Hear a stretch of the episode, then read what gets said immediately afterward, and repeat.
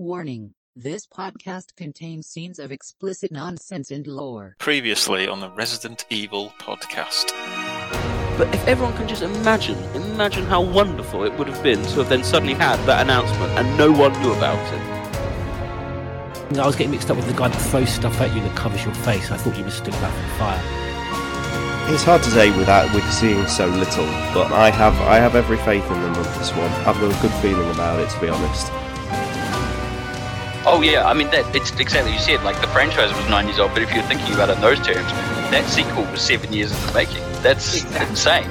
Exactly. The waitresses at the Biohazard Cafe would dance to uh, the Spice Girls. Well, there's the takeaway from this podcast.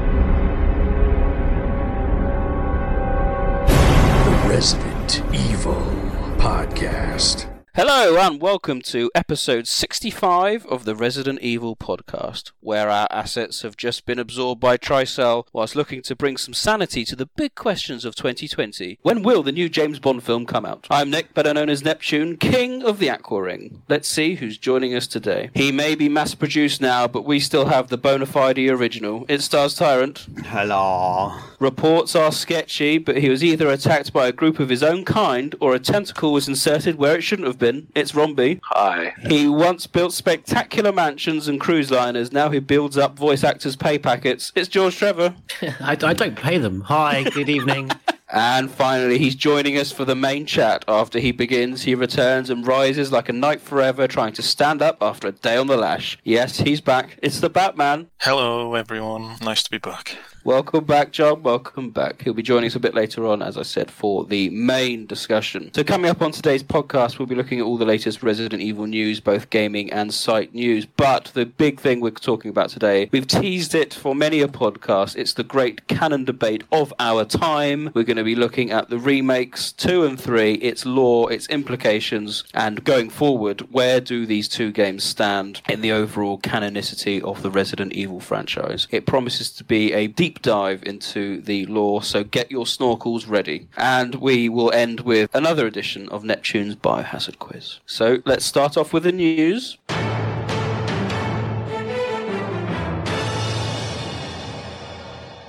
First bit of news Resident Evil Infinite Darkness is getting its own manga series. Coming out in 2021 and produced by Tokyo Pop, we'll see an adaptation of the upcoming Netflix series. Anyone excited about that? I am. Is it a straight adaptation or an actual tie-in like Marhawa Desire? And more importantly, Nick, can we look forward to regular updates for the next seven years?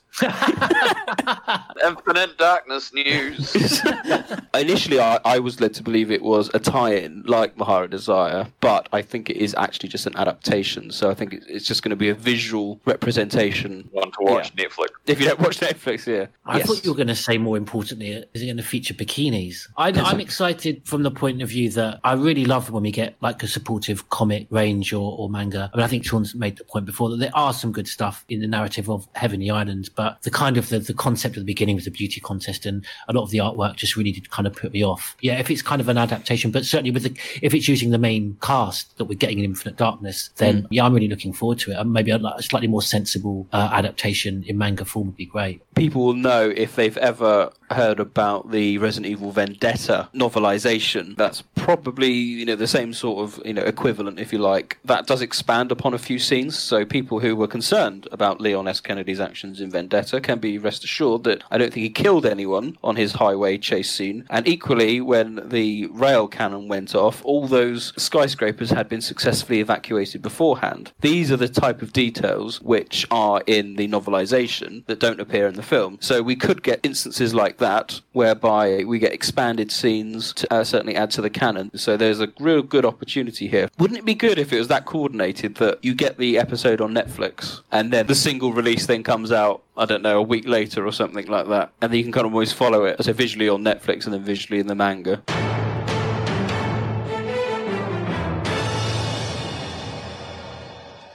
Another bit of news that sadly has happened mid recording almost is the fact that very recently Capcom have sadly been hacked by some awful organisation from the dark web. And as a result, lots of information regarding Capcom's IPs, products, and future releases has now been sprawled across the internet. To make things worse, Capcom employees' personal details, names, addresses, telephone numbers, etc., email addresses, they too have also been leaked, and I think it's up to a terabyte of information has been stolen. Only, I think, about 10 gig has been released so far, but sadly, a lot of it has been Resident Evil related stuff, and that has spread like wildfire. We at the podcast don't like spoilers at the best of times, but when leaks of this information has been procured in an illegal manner, it really does make the situation significantly worse than second-hand information being passed down from games testers. Rest assured, we will not share anything that has uh, originated from the leaks on our social media outlets or in our Discord. We are very strongly against such sharing of information,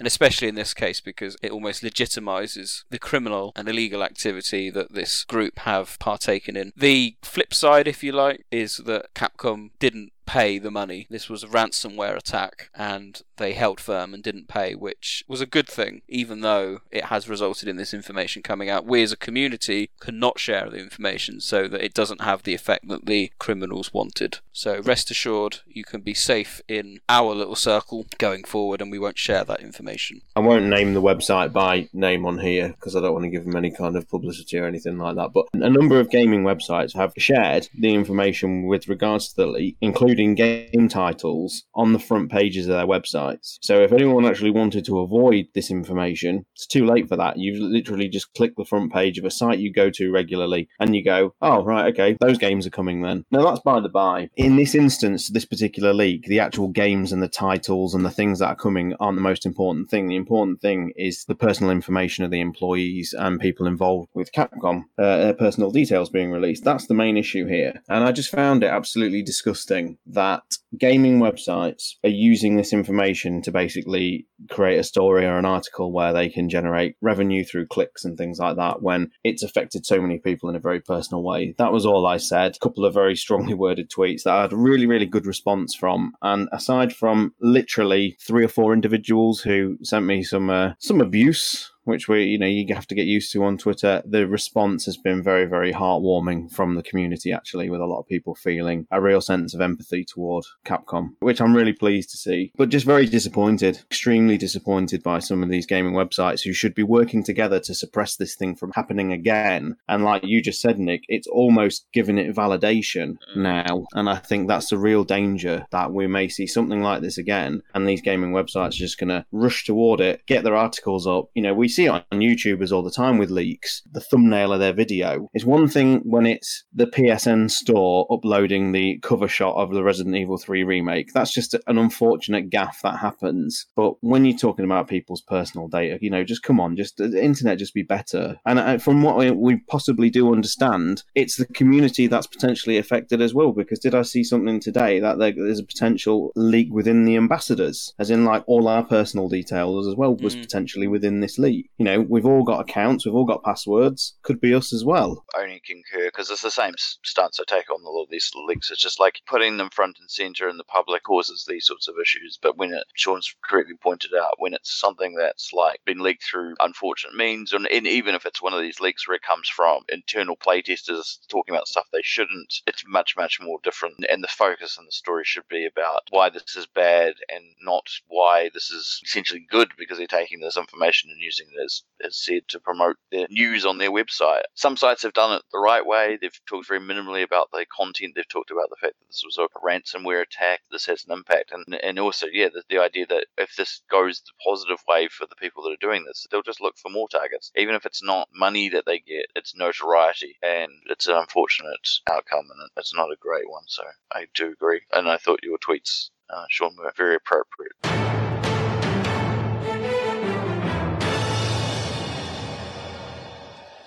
Next bit of news comes from Resident Evil Village and tennis champion Naomi Osaka.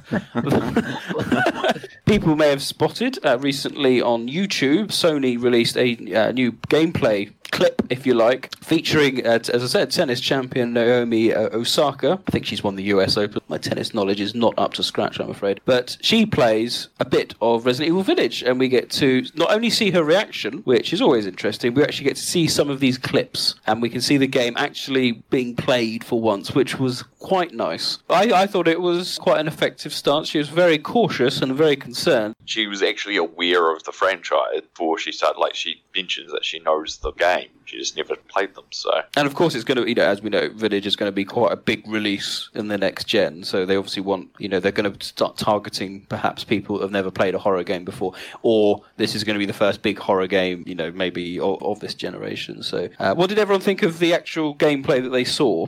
It looks like Resident Evil 7, which is a good thing in my book. It's Resident Evil 7 in a new, new environment without VR. Thanks, Sony. Is that Uh, confirmed though? Well, they would have mentioned it by now. The thing that I took away the most, because obviously the gameplay snippets are so brief, but a lot in gaming media at the moment is making a big deal of this um, haptic feedback from the Yes. from the DualSense, and she describes it quite um, effectively actually at moments. In that, so like when she there's a moment where she slides off a roof as Ethan, and like apparently like you could feel the texture of like the, the tiles or something through the controller. And I've I've seen quite a few videos where people describe that kind of thing. You know, like if there's like rain falling, you can actually weirdly feel it through the controller. So it looks like there's a big push in adding these kind of functionalities to Village. And there's like the moment where the old chap with the shotgun shoves Ethan, and you actually see her visibly react with a controller in her hand. I assume it just made like quite sharp vibration. I think it's all pretty gimmicky this haptic feedback, but I did say the same thing about VR before I played Seven. So I'll remain optimistic that it's actually as effective as people are saying. as Sean said, it looks just like Resident Evil 7 in a different environment, but there were a few differences that I noted. The return of the Resident Evil 2 yellow taped boxes, which are destructible, should we say, and it looks like explosive barrels make a return as well.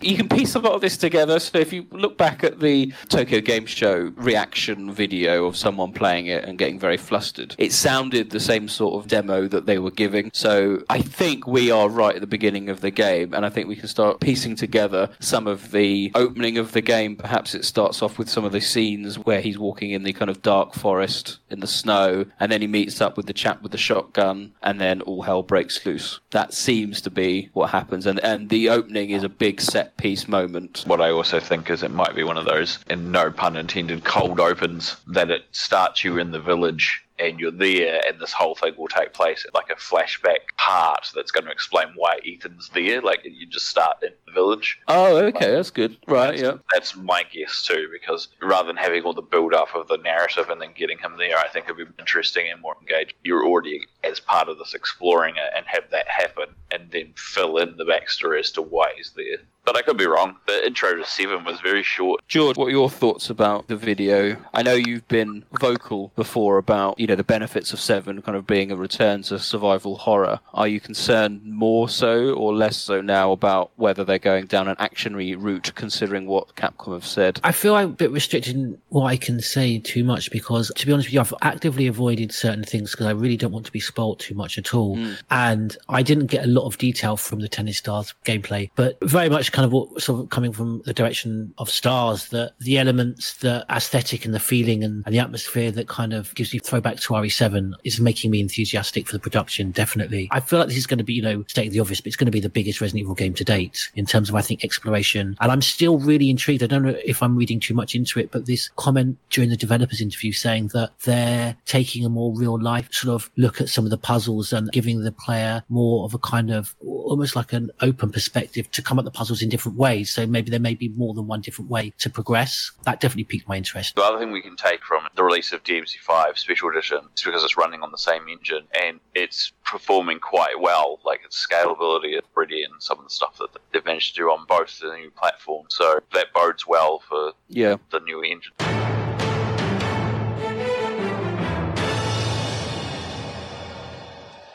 Next bit of news Laced Records are back with a new vinyl collection. Oh, yes. Sliding into action is the original soundtrack for Resident Evil 6. Coming in March 2021, the limited edition features a Coke bottle green colour discs, which is always nice. And that's coming at £33 for your pre order uh, UK pricing. Sean, you are a Resident Evil 6 champion. Is this something that you'll be interested I'll be honest, Sean, I can't remember anything from Resident Evil 6 soundtrack that sticks in my mind, so illuminate that's it. why I was. That's why I was. I've gone a bit quiet because I was trying to think myself. I can't think of a single track, so please, please. I won't be getting the uh, vinyl because I don't have any. I, I'm not a collector in that kind of sense. Um, the, the, the artworks and stuff like that are neat. Uh, in terms of music in Resident Evil 6, uh, it's one of the more unremarkable ones where the tracks that people like the most they tend to be the throwback tracks, like, you know, the reuse of Ada's theme. From Yes. uh, Resident Evil 2 and things like that. But I mean, you know, it's a functional soundtrack. I don't recall any, any aspect of it being bad. I think that's the thing. You yeah, you have a soundtrack that exists. If people don't comment on it, don't, it's still not a bad thing. It's only It's certainly not as um, you know genre defining for the series as like RE5s or Outbreaks or anything like that. I'm a bit of a collector's edition snob, and I wanted to get the collector's editions of all of these. I've got Zero and Code Veronica. Uh, there's some lovely art with the Code Veronica one, but they seem to go so quickly. They do release these in quite limited edition lace records, don't they? Because um, if you're not like on their website quite quickly to pre-order those collector's editions, they go very quickly. yeah, that's how I missed out on three and. This is the thing, right? We're all generally like Seven, but I, I wouldn't rush to get a soundtrack for Seven because it's it's supposed to be quite a minimalistic one. I know it's got some good tunes in it, but it's minimalist. Uh, Six is just a huge, huge game, so there's obviously lots of songs that you know tracks that they can put on it. I'm surprised they not gone down the Outbreak route already because everyone knows the Outbreak tune. It's the all-time classic, and there's some other good tracks as well on the Outbreak soundtrack. Yeah, um, most most of it's fantastic. The Outbreak music. I think the I next think they're- theme is my favourite. I think that's. I, Uh, I, I think they're sticking barring Code Veronica to the number titles. They're slowly going to run out of vinyl releases at this rate. So I, I think Outbreak makes a, a combo set of File One and Two. Basically, they've done all the others. I think you'll likely see the Revelations games first. Yeah, they're considered mainline, so I can see oh them yeah, coming. two. Two's got a huge. Yeah, I've got. I've got the soundtrack for two. It's huge. It's Have you got your pre-order in, Nick, for the uh, Gaiden vinyl? God, could you imagine?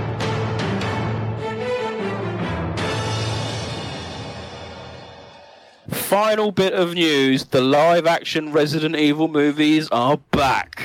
Oh yes, like the T virus itself, it just keeps on coming and bringing the corpse back from the dead. But there we go. but this time we have hope. We have hope. This is not involving Paul W. Anderson. It is the movies minus Milla. The cast was announced and is as follows. Excuse my pronunciation. Kaya. S- Oh, Jesus Christ. Scott Scott Delario. Scodelario is playing Claire Redfield. Hannah John-Kamen is playing Jill Valentine. Robbie Amell is playing Chris Redfield. Tom Hopper is playing Wesker. Avan Jogia, I assume, is playing Leon. And Neil McDonough. McDonough.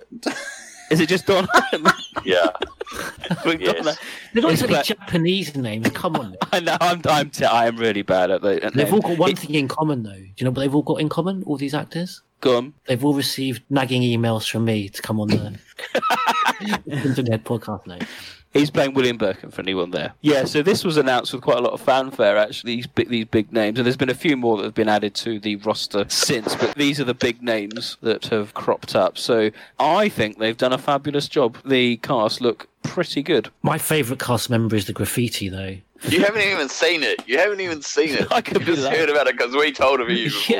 Yeah, I'm so excited. Well, we'll talk. We'll talk about the graffiti in a minute. But in terms of the casting, well, what is, what's everyone's thoughts, uh, Sean? For the most part, they're great. I mean, I've I've been a big fan of Hannah for a long time, from sort of the Black Mirror days, and so it'll be going to be quite interesting to see her playing Jill. Kaya's a really good match for Claire, I think. I'm not familiar with. Is it Robbie Amell? It's Stephen Amell's brother, isn't it? Yeah, uh, I'm not familiar with any. I don't think I've seen anything he's He's been in Neil McDonough. I, I see more of probably a, a Wesker in him than Birkin, to be honest. They're certainly going for an older Birkin, aren't they? Hmm. In this, he seems to be notably older, more like late forties, I think. I think we'll just have to wait and see because there's still. I mean, I know there's been an abundance of set photos, which I know you're going to mention again in a minute, but Yeah. it's still it's still extremely early days for this. Uh, I know the actor who plays Leon, uh, Avan Jogia, has done, and I think it was an Instagram video of him actually in uniform as Leon. Yes, If he has, to yeah. Check that out. So, although his uniform isn't like a one-to-one match, it's still arguably closer than a lot of Anderson's designs. And I think just from again what we've seen in some of the set photos and and certain key pieces of authenticity, irrespective of like story choices, and uh, you, you know you know it's not going to be a direct adaptation. It probably won't even be considered canon. But in terms of like referencing images, they're already doing a better job than just simply inserting the Galaxy train from E RE2. to me, that thing adds to the potential that, the, well, yeah, the script might be remixed. At least the people that wrote it probably also paid attention. Because if the set,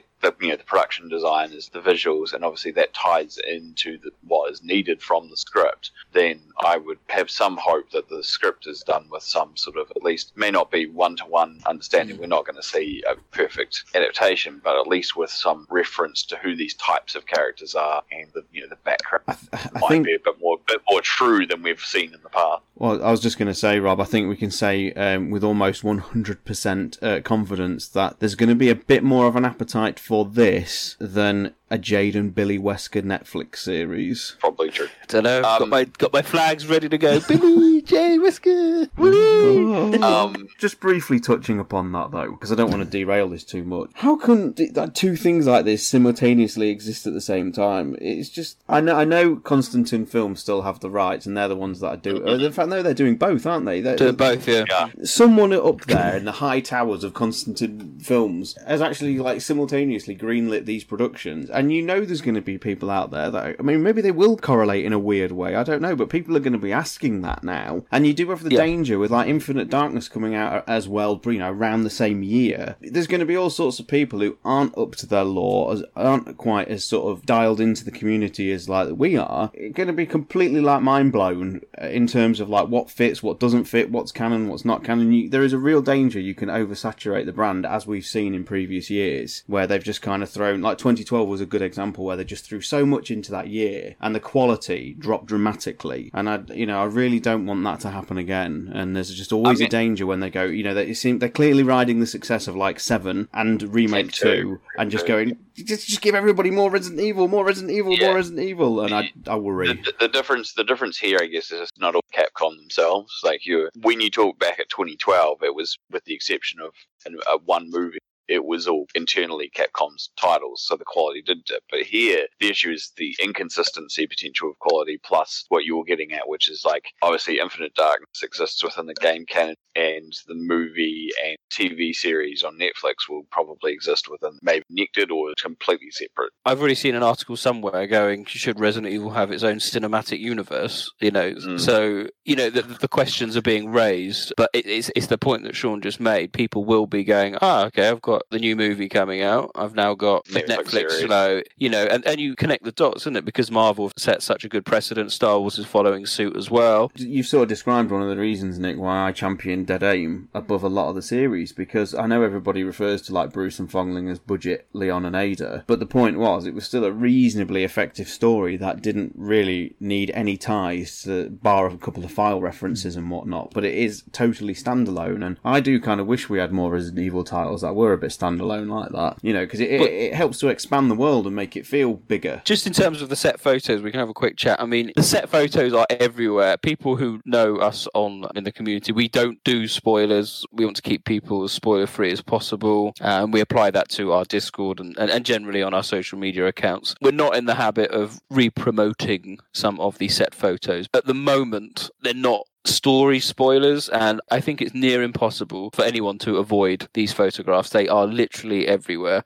think- unlike perhaps like leaks of Resident Evil Village or something like that, you can I- make efforts to avoid. not to bury the lead, but I think it's because of the content of this spreading so much more rapid. Obviously, Yes. the people that are in the filming location, they're taking photos. There are plenty of times where films film in a particular location, and people will take photos of them, and see them in public spaces, but you wouldn't see this much normal particular film filming thing. You might see like, oh, there was a scene of someone doing stunt or whatever, you know. But the fact that we're constantly getting new versions of photos and updates and different ones and construction of this and sign this and this shop front and this restaurant and this, it's just like clearly, yeah, there's a lot going on and a lot of hmm. Resident Evil Do- fans in the area and Yeah. a lot of people online who want to see more of it, so they're just going out. moving on from this point, and we've sort of agreed, haven't we, that we're going to actually make a conscious decision not to circulate any photos on the Discord now. I think we're getting to a point where it looks like the sets are nearly done, and we're soon going to start seeing people utilizing said sets, should we say? Um, and that's when I think this kind of storyline spoilers will start appearing Yeah. because if you can place someone there, you could then you know start putting X and Y together. So we, yeah, when I think when humans start populating the the sets, I think that's where we'll probably draw the line. I think that'd be pretty wise because I remember when um, some early Endgame, Avengers Endgame set photos leaked, it showed um, Ant Man in the Battle of New York, which implied the time travel element like four years ago, before you know, long before the movie came out, and that did kind of spoil it Ah. a little bit, just through the simple case of like an actor not necessarily being in a place you might expect them in costume can inadvertent way lead to a spoiler. So I do definitely, yeah. I do definitely think we ought to tread carefully moving forward now. Yeah. Because if, like, you know, say for example, like the actress who we've seen doing the videos of like Lisa Trevor is on the RPD set, for example, would in a sense be a story spoiler. I've not seen Yep. anything like that. Just as a disclaimer, I'm just saying, you know, if you were to see that actress in costume and character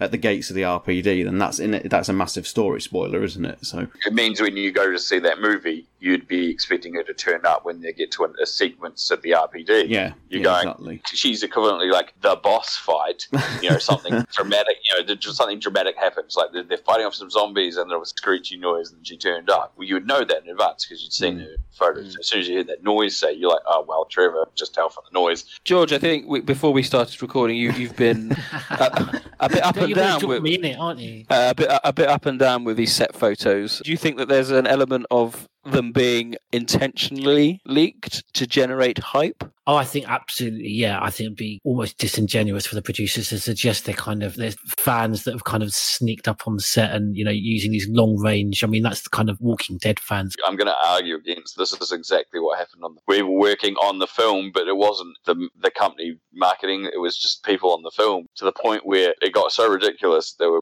leaking photos and stuff of the sets and so forth. Some of the stuff on the thing that a memo went out internally telling them stop leaking stuff on the internet. So the people leaked the memo on the internet.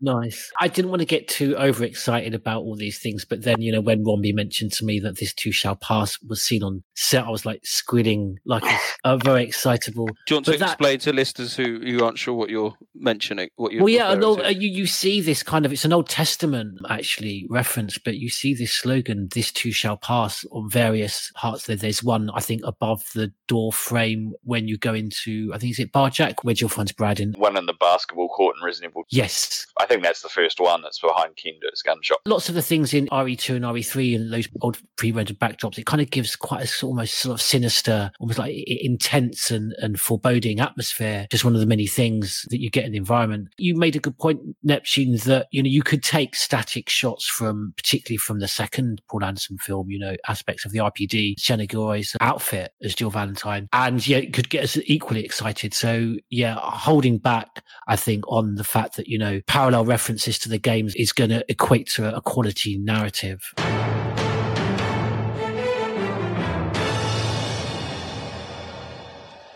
We'll now quickly move on to site news. Uh, firstly, we'd also like to thank our brand new Patreons, Kane Harvey, Super Doman, and John O'Hara. We uh, thank you so much for your support and continue to be humbled by all our patrons that continue to support the podcast to this day. If you are interested in becoming a supporter of the podcast, head over to our Patreon page uh, where you can view all the benefits that you get for helping us out. It really does keep the podcast on Podbean going as well as our main website page, ResidentEvilPodcast.com. First bit of news relates very nicely to today's discussion is our big canon discussion video, which is now available on our YouTube page. Uh, I would like to personally extend a huge thanks to uh, Mr. Robbie McGregor, who is on the podcast today, uh, who did a superb job of the editing. This video has been long in the making. Uh, it was something that I thought about doing post release of um, Resident Evil 3 remake and wanted to bring together some of the, I'll say opposing, but the differing views that's going around in the community about where these remakes sit, you know, in, in terms of the canon. And obviously, we're going to be talking about that much later today. I would strongly urge ha- have a watch of it because it does serve as a bit of a nice introduction to the podcast as well, and it visualizes some of the, the differences and the existing canon status of a lot of the games, uh, the original Resident Evil 2, and more importantly, the original Resident Evil 1 and its subsequent remake, and how that remake is different from the Resident Evil 2 and 3 remake. It's quite interesting. It was it was fun to write, and again, kudos to Rob for the edit because it's a fantastic edit. I, I was it was nice just to grab like I you know I had to look into some of the information coming out and obviously reference some of the quotes regarding the canon, but I you know did some extra research and found some extra other ones. Obviously, wanted to to look into that thing, and I tried my best to try and match as much as I can where it can match or oppositely counters each other. Huge differences. I was watching the video again for the second time today, but in more detail, and I was I was really impressed. I, I loved the way the video was cut. I really liked the way that you transitioned the original Spencer Mansion hallway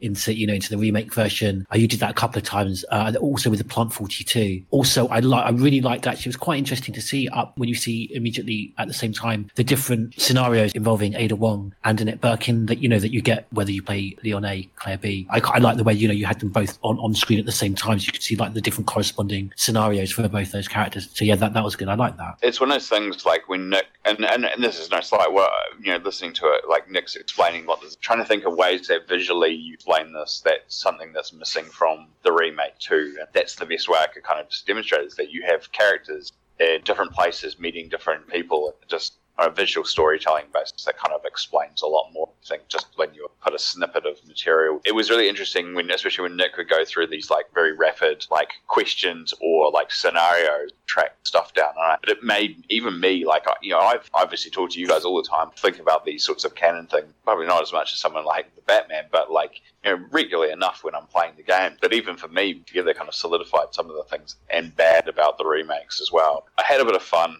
and there's a few little things in there that I thought would be funny. Um, subtitles at one of them, so if you pay attention to what Nick's saying and subtitles at the same time, sometimes it's it's a bit of a laugh. It's not nothing serious. I'm just like, don't take it as canon gospel for us. There was some really impressive stuff that I just did. Being able to transition of the shot of the helicopter from the original CG Resident Evil 3 Nemesis to the remakes version. It just makes such a great comparison image because it's the same shot. It really is. It's an explosion while a helicopter flies off, and it just shows you the graphic fidelity changes and as well. And I think on that level, it's quite cool. And I I think it was really useful to put into this video as well the comments from Capcom themselves and how it's changed and evolved over the past couple of years.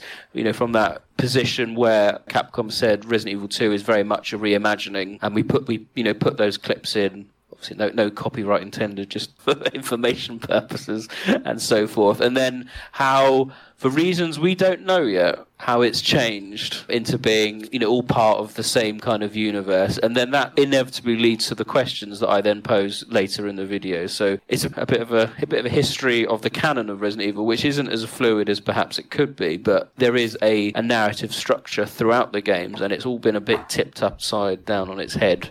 Before we get to the canon just podcast, if you haven't watched the video, pause the podcast if you can. If you're not listening to it in the car, pop open the YouTube page and watch the video first because I think it's going to be a very good visual introduction.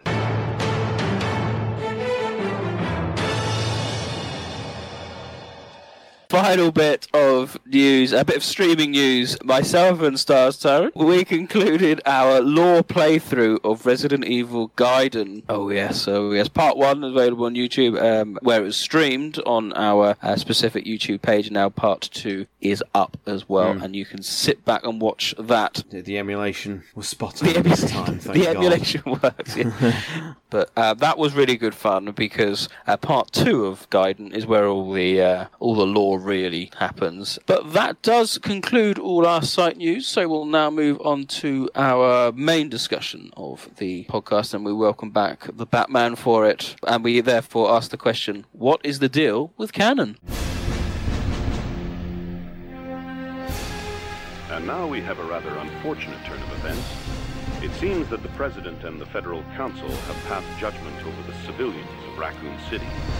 The President and Federal Council have ruled that the Bacillus Terminate operation is the best course of action for this extreme situation and have since executed. Based on that fact, Raccoon City has been literally wiped off the map. Current reports have the death toll surpassing the 100,000 mark. Our hearts go out to those poor civilians of Raccoon City.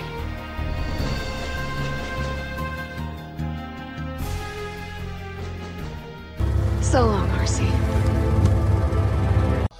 What's the deal with Canon? Hello, one and all, and welcome to our much anticipated great canon debate of our time. Uh, Long term listeners will remember we dissected the issues of the canon following the release of Resident Evil 2, with Resident Evil 3 well upon us, and the consequences perhaps more muddled than they've ever been before in the history of the series. What better time to have a deep dive into the canon of Resident Evil 3 Remake, the future of the series, and exactly how does this game fit in with the original Resident Evil 3 and the wider Raccoon City incident, should we say? I am delighted to say that we've gained one, lost one. So we welcome back John, aka the Batman. So welcome back, John. Thank you, thank you. But in order to make room for John, we've had to kick off George Trevor. No, that's not true. Uh, George has sadly had to leave us for the rest of the podcast, so his appearance was fleeting, but very much welcomed in the news section. So he'll be back though. Welcome anyway, John. We are pleased you have uh, been able to come back, and your input here is a necessity uh, because you know the existing canon probably better than any of us here, but we all have a good understanding of the Raccoon City incident as it's probably been our lifeblood for the past uh, 20 odd years. What we want to do is look through to start off with Resident Evil 3 Remake. It's been about was it five six months now since the game hit the shelves? And in, in terms of overall legacy it's not quite had the same impact i think remake 2 has had. And one of the elements i think that has kept some discussion going is how this game fits in with the canon so to speak. I think when we discussed resident evil 3 remake in the podcast previously i know for a fact that i said that i felt this game felt more like a remake than a reimagining simply because of the amount of detail that was contained in the game compared to remake 2 which seemed very fleeting very vague this had very specific time and date incidents. The question is, how can that fit in with what we know from Resident Evil 3, the original game from 1999? I think if we start off with some general comments from each of us, just to see where all our heads at, I suppose, and then we can dig a little deeper. So, Sean, what's your canon stance on Remake 2 and 3? I don't think this will come as any surprise to anybody, but for me personally, I don't consider the events of Remake 2 or Remake 3 any aspect of them, whether it be a file or anything like that, any date or time, I don't take any of that into consideration for canon. It's OG2, OG3 for me, and that's it. Okay, Rob? I mean, it's similar. I It's one of those things, I think the versions that are portrayed in those, you know, reimagined ideas are cool in their own, and they can be their own thing, you know, if you want to take them as they are, but I think keeping them separate is my understanding. It's better to have a, an OG version and the reimagined versions as their own verse. So that's my thoughts on it. That's what I would like to see happen. Just from my personal point of view, I've always been, I'll say, flexible with some of the canon. So uh, specifically, people know that I, I, take a bit of an interest in some of the mobile games. So you've got Resident Evil Genesis and Uprising, which are, for all intents purposes, complete reimaginings of the original Resident Evil game and Resident Evil 2. Uh, they bear absolutely no resemblance to the OG games, but they include all the characters in completely the wrong settings and environments. They also include a lot of the original files as well, but they also add a few new files. Probably most famously is George Trevor's anniversary uh, letters and things like that. And I've always said, yeah, because those games were made by Capcom, I considered them to be certainly head canon, but possibly foolproof canon as well, if if I can say such a thing. So I've tried to take a similar approach because I fundamentally can't see much of a difference between Remake 2 and Resident Evil Uprising. They're both made by Capcom, they're both reimaginings of the original game, and they've all got new files. Problem that I've found, and I'm sure Batman will elaborate further, is that if you were to take all the new files, some of them, Raccoon City Jazz Festival, things like that, wonderful. That doesn't interfere in the slightest. Then you are then dealing with questions, and we've raised this in the video, which we mentioned a bit earlier on uh, in the podcast. Questions like, well, is Wayne Lee canon? Is Dr. Bard canon? Canon, and then you're suddenly into a whole world of pain as to whether Nest is canon. Well, if Nest, which is mentioned in the files, is canon, does that mean that Birkin's lab that we see in Resident Evil 2 is that now Nest? And it becomes a lot more problematic than just adding George Trevor's anniversary date,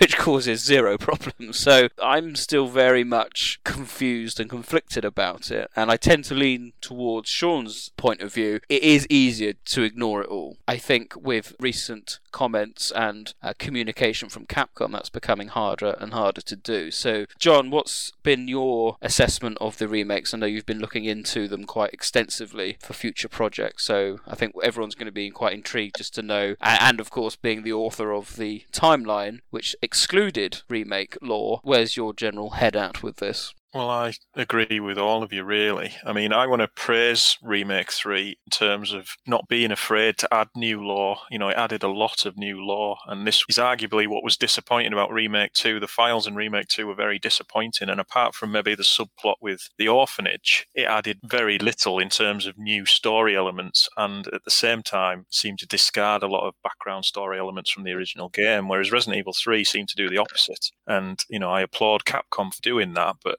question is is whether this new lore, you know, is it any good and, and does it fit? And like you said, Nick, there's plenty of files in there which can slip in superbly with the old lore. Yet there's other files which completely contradict things, and you know, files that even go so far as to render the two Outbreak games as non-canon, if indeed Remake Three is supposed to take precedence. All that being said, I agree with you guys. I think Remake Two and Three should be enjoyed as their own thing rather than trying to imprint it over the original and force the two two together because it just, you know, it just doesn't work. The only way to make it work is to pick and choose the items you like and discard the ones you don't. And as we've said many, many times previously, that's a very slippery road to go down. There's always, and this is the kind of counter argument that you do see, there's always been a bit of picking and choosing with regards to the canon, such as the incident at the mansion, you know, who does what. You do have to kind of pick and choose to an extent as to the events, who sets off the self destruct, where does Richard die, and things like that. It, but there is that fundamental difference, I think, with. And let's be honest, we're not just talking about Remake 3, because Remake 2 has that exact same issue. Although our video was called Is Dr. Bard Canon? It originally was Is Wayne Lee Canon? It's exactly the same principle. You know, everything about Remake 2's laboratory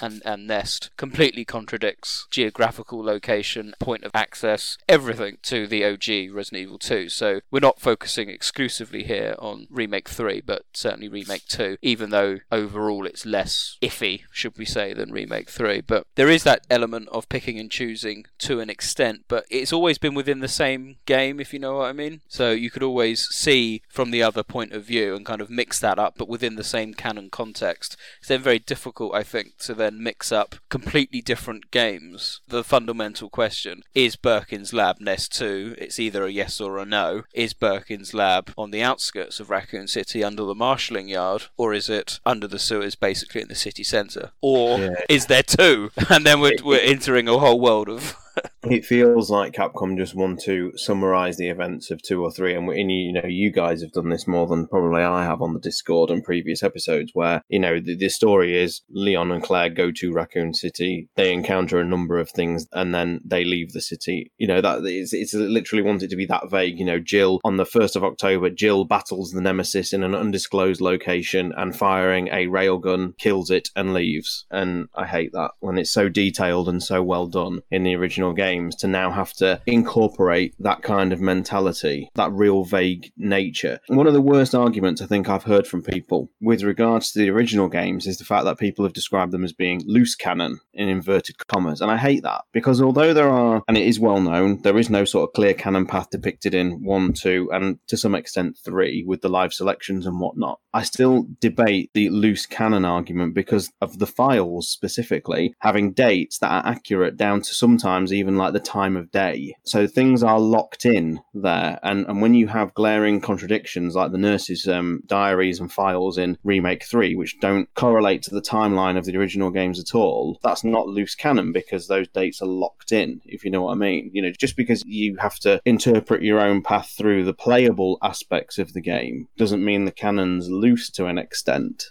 If that makes any sense. It's, it just becomes that more problematic as to exactly which which is the true path. And my bigger concern is perhaps not the games themselves; it's almost the future content. I don't think if, for example, Resident Evil Village does a flashback or something like that, it's very unlikely that we're going to have something very remake 3 or remake 2 new lore specific or, or even infinite darkness for example if they show claire and leon in the lab or something like that even if it is nest 2 lab you could almost brush that aside. My concern will be if the next time they do resident evil village and there's the the biohazard 8 kaitai shinsho book or a new archives 3 where they do get down to the nitty gritty then how will that be depicted? Will it be written as if it's og resident evil 2 but the correlating pictures will be remake. It'll be like Wesker's report all over again. It'll be a it, bit like Wesker's report, which didn't quite work. You know, some of the pictures didn't quite match up at times, but you know, When I um, streamed it previously, Remake 3, there was people asking the question in chat, and it's a really good thing. What is the purpose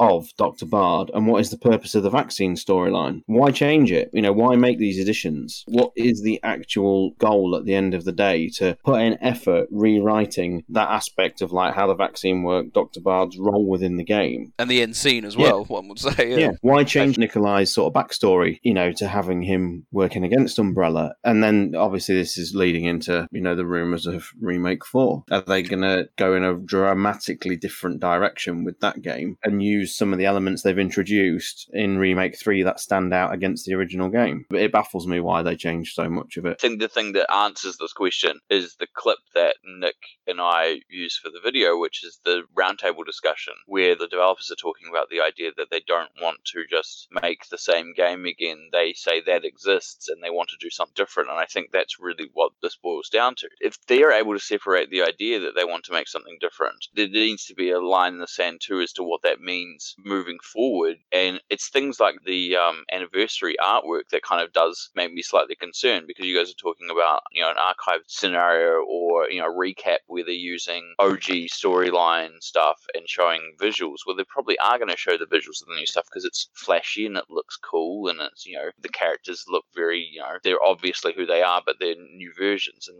they're probably going to stick with those visuals. And I think this is the problem. We, we are going to get continual mixed messages across the board through this stuff if they don't make a stance one way or the other. Well, the other part I wanted to bring up, and I, I mean, maybe this this comes back to that whole thing I've talked about in the past about alienating part of the fan base, right? If you make a statement about how like only one of these is the true canon or is the proper existence, there might be people you're alienating. So there might be people who are like huge fans of the new remakes or reimaginings, and if they get told, well, they don't actually properly exist, they're just games, they're not really story canon, they might get annoyed. And of course, people like us who really like the OG stuff, if they say, you know, it's actually just the reimaginings from now on, guys, all that stuff's, you know, it's like legends to Star Wars. So yeah, moving forward, we're taking that. Obviously, that's not going to help our situation. So there's this whole idea that one group is not going to have it. You can't please everyone here. I agree with what Sean's saying in terms of unnecessary changes, but some of the additions are really good. Like, I don't really get the hate for Dr. Bard. I thought he was a really, really good addition because all we got in terms of the vaccine in the original game was one file saying it had been created by Douglas Rover from Umbrella's Medical, and you just had the instructions on how to make it in the hospital basement. But in Remake 3, it really, really expands on that. You know, you've got this character who's associating with the likes of Chief Irons and the mayor. You know, he's got ties in the US government. I think there's a file in the game saying he's wanting to use the vaccine as leverage to try and get evacuated out of the city because he feels Umbrella's going to kill him because Umbrella's killing all the researchers. And when, you know, the government doesn't rescue him, he tries to go through stars. He doesn't want to go through the UBCS because the Nord will hand him over to Umbrella. I thought all that was really, really good. And it made the journey to get the vaccine important. And I think Capcom consider it an important plot point as well with the little smashed vial of vaccine that you see in the epilogue that Jill walks past. I like that sort of thing. I thought that was really good. And that's what I wanted to see from these remakes. But what disappointed me, and when I, I do agree with Sean, is the, the unnecessary changes, like the changes to the hunters. You know, why have the gammas be developed before the alphas are even sent to the Arklay mansion? And we all know subsequent hunter models were developed based on combat data from the mansion. And now we have the hunter betas and the gammas running around before the mansion incident even happens. Stuff like that is just stupid. And that's that's what's really frustrating. Some of the additions are genuinely quite good, but others are just, like you say, utterly pointless. I think that's what's been the frustrating irony about these two projects was that obviously with the aforementioned loose canon with the in-game events, I think what fans would have really liked to see is, and I don't, I'm not speaking for every fan, but I think you know if you were going to have a remake, people would have really like enjoyed to see the actual canon path through that story. I remember one of the criticisms that the you know 2002 remake had and continues to have to this day is the fact that there is no actual canon ending within that game. And, stayed the um, same as the original. Yeah, it stayed Mm. with multiple endings. Yeah, and and I think that's what people were perhaps looking for a little bit from these these remakes is like a you know a, a clear definitive on like what happens to Nikolai at the end of three. You know, is he dead once and for all, or is he alive? And in, instead of actually giving you that, they've made it arguably more ambiguous and more complicated. And I think that's just really a frustrating and irony about the whole thing was that they had this this clear opportunity. They've had a lot of years to plan this, and they've created a product which asks even more questions than it, it did before they existed. That's really frustrating from my point of view. I think a really interesting point was what Alex raised in our last podcast about the culture difference between the West and Japan. And I, I think he- he mentioned, didn't he, just about like the boarded up barricades and the doors in RPD and Resident Evil 3 OG. And there are questions raised, uh, mainly from, you know, fans. Well, how were they boarded up? Because they weren't boarded up in Resident Evil 2 and etc. And, and Alex just mentioned it just has to be for the story. It's just what it is. You just get on with it. It's seemingly a there's a bit of a culture difference, I think, between the West and uh, Japan when it comes to the minutia of the storyline. So that leads me on to the question and the problem I'm going to pose now is if Capcom are uh, you know adopting that technique, which of course you know Japanese company, Japanese developers, are we over analyzing it? Are we caring too much about the minutia of the storyline? And should we, as you said earlier, Sean, it's just like Jill's in Raccoon City. She was chased by a nemesis, which looks a bit like this. Brad was killed somehow. You know, you get the gist, you get the idea you know, that kind of thing. And as a result, the discussion that we're having today, I don't want to say it's pointless because I think it's really interesting because, you know, most of our audience is from the West.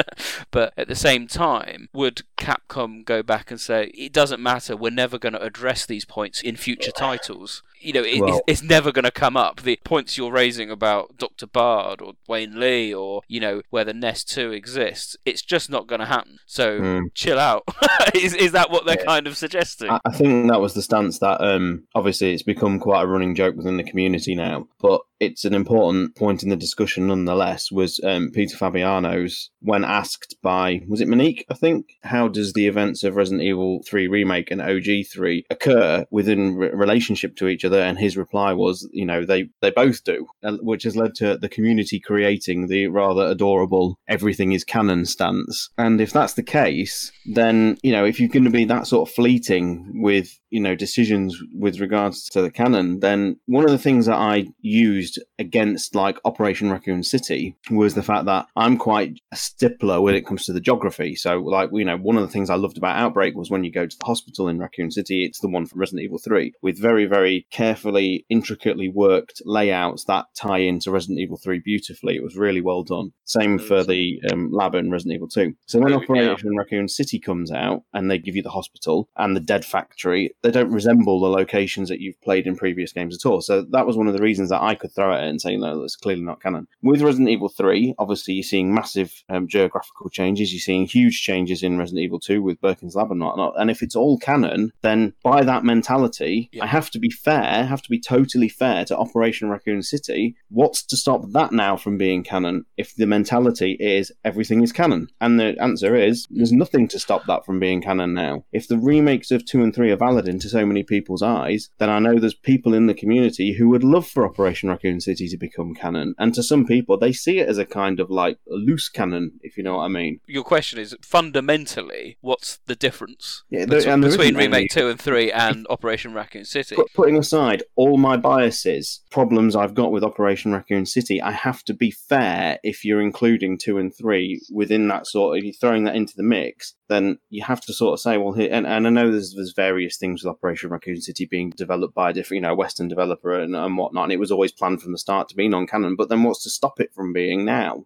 It's tricky. I think just touching on the sort of geography and the sort of aesthetics of things, I think it's important as well to distinguish the difference between canon and continuity because although they're similar, they are distinctly different. Canon, in my eyes, is what happens in the story, the accepted works and narrative that make up the established facts that carry on to, into future games, whereas continuity is all about consistency. So, using a basic example, let's say Sherry being infected by the G virus in the original Resident Evil 2, that is a canonical event because that is directly referenced and ties into what happens in Resident Evil 6. It's an established part of the RE universe, whereas continuity is all about establishing consistency. And this is where me and you, Nick, for example, might have a bit of a difference of opinion because I think you've hinted before that the change in design of Birkin's lab in Orc, for example, and Remake 2 is one reason why you struggle to accept those offerings as canon. Hmm. Whereas I think that problem doesn't affect canon because it's about consistency. From a narrative standpoint, the lab is obviously meant to be the same place from Resident Evil 2, and its radical redesign is something that affects consistency and therefore continuity rather than the canon of the storyline. The only issue I have with that is the fact that it's a location that's visited multiple times in other games. And that's while you're talking about the consistency, it has a continuity knock on effect where, in regards to canon, where those places are revisited. So, for example, the marshalling area and the labs obviously revisited in several other titles. And they are part of that story beat in regards to how that character gets to that location. So sometimes those things are mutually exclusive. They have a one effect of going both ways. Yeah, I agree. And I do find the geography discrepancies extremely frustrating and pointless in a lot of occasions, but I, I really don't see them as being overly relevant to the canon. What makes the likes of Orc non canon is the events are portrayed differently and directly contradict previously established games and therefore make the storyline and the events that occur impossible to play out. But the fact that the clock tower of the hospital might look completely unrecognizable from RE3 is irrelevant to me because it's clearly meant to be the same place.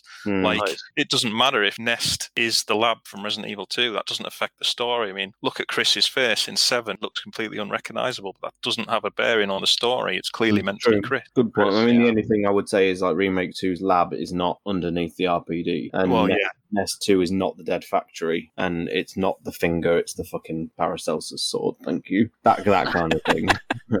I will keep But my that's- I Dead mean- Factory lore. I guess that is picking and choosing, but some of those do have impact on canon too in regards to file locations, personnel, people who are involved. Like obviously if the sewers change and the type of people, but those those are more, I guess, a combination of continuity and canon in regards to Yeah. which files match and which events took place. But I guess the point is, much as John is saying, that again, and we go back to a little bit of a blanket thing. It doesn't matter who or where. We just know there was a sewer, stuff happened. There was a lab, stuff happened. you know, you mentioned John about like the um, in-game, you know, the actual storyline beats and whatnot of Operation Raccoon City not being able to correlate. But then we have that with like um, aspects of, you know, and even you mentioned in the very, very succinctly in the remake two lore cast that we did about how one file change in the operation report has essentially invalidated the canon of like four titles. And I think we have that with the Nurse's Diary and Resident Evil 3 remake, haven't we? That patients are still coming into the hospital long after it's been lost in the original timeline. Absolutely, yeah. And so, yeah, we have that problem all over again, but in a much more cloudy sort of environment as to whether it's canon or not. And it's just, what a headache. What an unnecessary headache. Nick made a point before, which I think is worth touching on as well, which is in regards to the importance of moving forwards and how things get referenced. Because if I look look at it, if you look at anything that's had flashbacks to things that have happened, like you know, you talk about the animated films, for example, you've got that one scene where it's Leon and Claire during the events of Resident Evil 2. The canon doesn't really dictate much on that. It's still them in, in the events of Resident Evil 2, and pretty much every time something is visually referenced later in the franchise, it's only a touchstone. So again, it doesn't really matter if that's the remake versions of them or if it's not, because it doesn't impact. It's just the fact that it's reference to the events that happened. But the problem I have is later games that refer to something very specific that's within canon. Like when all of a sudden we're playing through Resident Evil 7 and there's a you know file reference to HCF, and you're just like, whoa, holy crap, I haven't seen that in years. Why did you decide to put that that back in there. This got to mean something. And all of a sudden, if there's changes to games that, I mean, this stage it's just Code Veronica, it hasn't been remade. But if they remade it, now if they remake it without any reference to that organization, they'll break the canon, they'll break the continuity. So they have to make sure that it's included should they ever remake that, for example, or expand upon it if they remake other options or sequels as it will be. These are the things I think Capcom has always played quite loose with this anyway when it comes to referencing. I don't think that's changed. So maybe this is part of why we're being much more nitpicky than perhaps Capcom ever has been. That's a good point. The geography, is, yeah, it really is a bone of contention for me. I accept your points about continuity, and, in, and indeed, you know, there's always issues, isn't there? You know, Sean, you mentioned the the labs in Outbreak being, you know, faithful. There's a couple of issues. There's issues in Resident Evil 2 and Desperate Times, I think, Mm, that yeah, don't, yeah, don't quite don't quite sync up. But I would say I don't think they matter to an extent. They can be brushed aside, as as John said, as kind of continuity issues. You know, they are the same place. It's clearly the same place in the, exactly the same way as you know the marshalling yard in Zero is the same marshalling yard from Resident Evil 2. It's clearly meant to be the same place, even if the numbers don't quite line up on the sheds. You know, that's a continuity yeah, issue. the, the continuity errors. Yeah, It's tricky, isn't it, with the canon? And I, I think the problem has been with remake two and three is that it wasn't like this when we got the first remake. And we, we can quickly touch on the, the 2002 Resident Evil remake. That was, for all intents purposes, a shot for shot remake with additions. But as I touched in the video as well, they didn't have the problems of Resident Evil 2. And we've spoken about this for years. I think you can go back to some of our really early podcasts when we jokingly mentioned, oh, they'll make Resident Evil 2 remake. Oh, I hope not. You know, that kind of thing. The concern about it was because it impacts on so many other games. Resident Evil 1 at the time um, had, you know, the mansion, if you like, had only been visited in the mansion. So they could do whatever they liked. It wouldn't have had any impact on the storyline, provided they have stars come in, you know, encounter hunters, encounter zombies, encounter dogs, get betrayed by Wesker, Barry storyline, Rebecca storyline, blows up. Everyone goes home for a cup of tea. You know, that's all that needed to do, and it wouldn't have mattered about the geography and whatnot. And of course, Umbrella Chronicles followed the remake, and that was all fine. With remaking two, by the time they thought about it, we were, as I said, we already had uh, the original Resident Evil 2, we had Resident Evil 3, we had both outbreaks with geographical locations. We then had Umbrella Chronicles affecting it as well. We had Zero affecting it as well, and and new story points as well from Resident Evil Remake One. So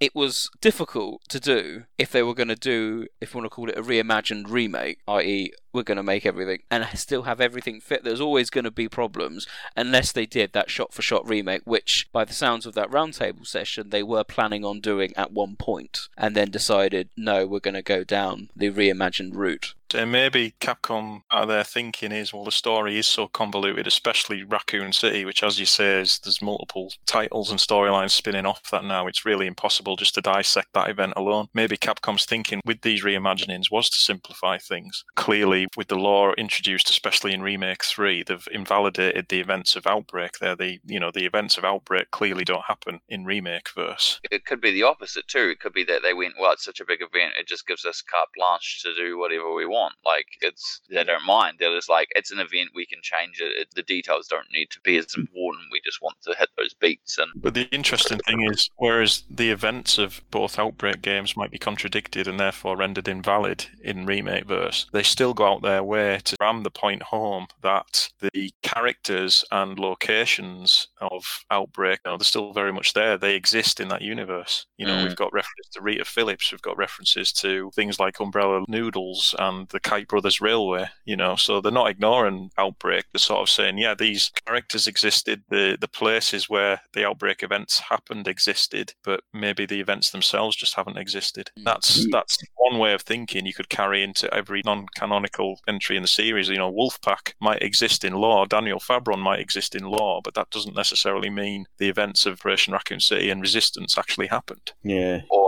happened in the way that they were shown, yeah. You do have to wonder whether they've used this remake opportunity to streamline a lot of the sort of side and spin off titles because uh, there's a very, very clear visual reference, I think, in Nest 2 with the Corridor of Tyrants. It's You know- uncanny. It is actually uncanny. it- it's, it's essentially the same that you see on Sheena Island. And it would be very, very easy for Capcom to turn around and say, now, you know, from Remake 3 moving forward, there is no Sheena Island. Tyrants was mass produced at Nest 2. And that would tie into the orphanage thing as well in Remake 2. There's there's some alluding to some Yeah, experimentation yeah. going on, which is on a similar page to the stuff teenagers. They've just replaced it with children. Hmm. Um, That's true, yeah. say that that could be part of the tyrant experimentation. I this did cross my mind. It's never overtly said, but it could easily be put together in that way if so wanted. I, I, I mean, it's one of those things. I, I know why they did it because if someone actually, when they were thinking about what they were going to do, if they got like, I don't know, say Batman was invited to Capcom to say, we're going to make Remake 2, what needs to be in it? Or what can't we change? I mean, basically, they may as well have just done the Seamless HD project. There is so much in Resident Evil 2 that's specific. So you would go, well, you can't change the RPD layout at all because that will contradict Resident Evil 3 and Outbreak. You can't change Birkin's lab because that will contradict Outbreak. You can't change the marshalling yard. And they're like, well, what can we change? The sewers? Yeah, okay, we can do new sewers. And th- that really was the only kind of area within the whole game.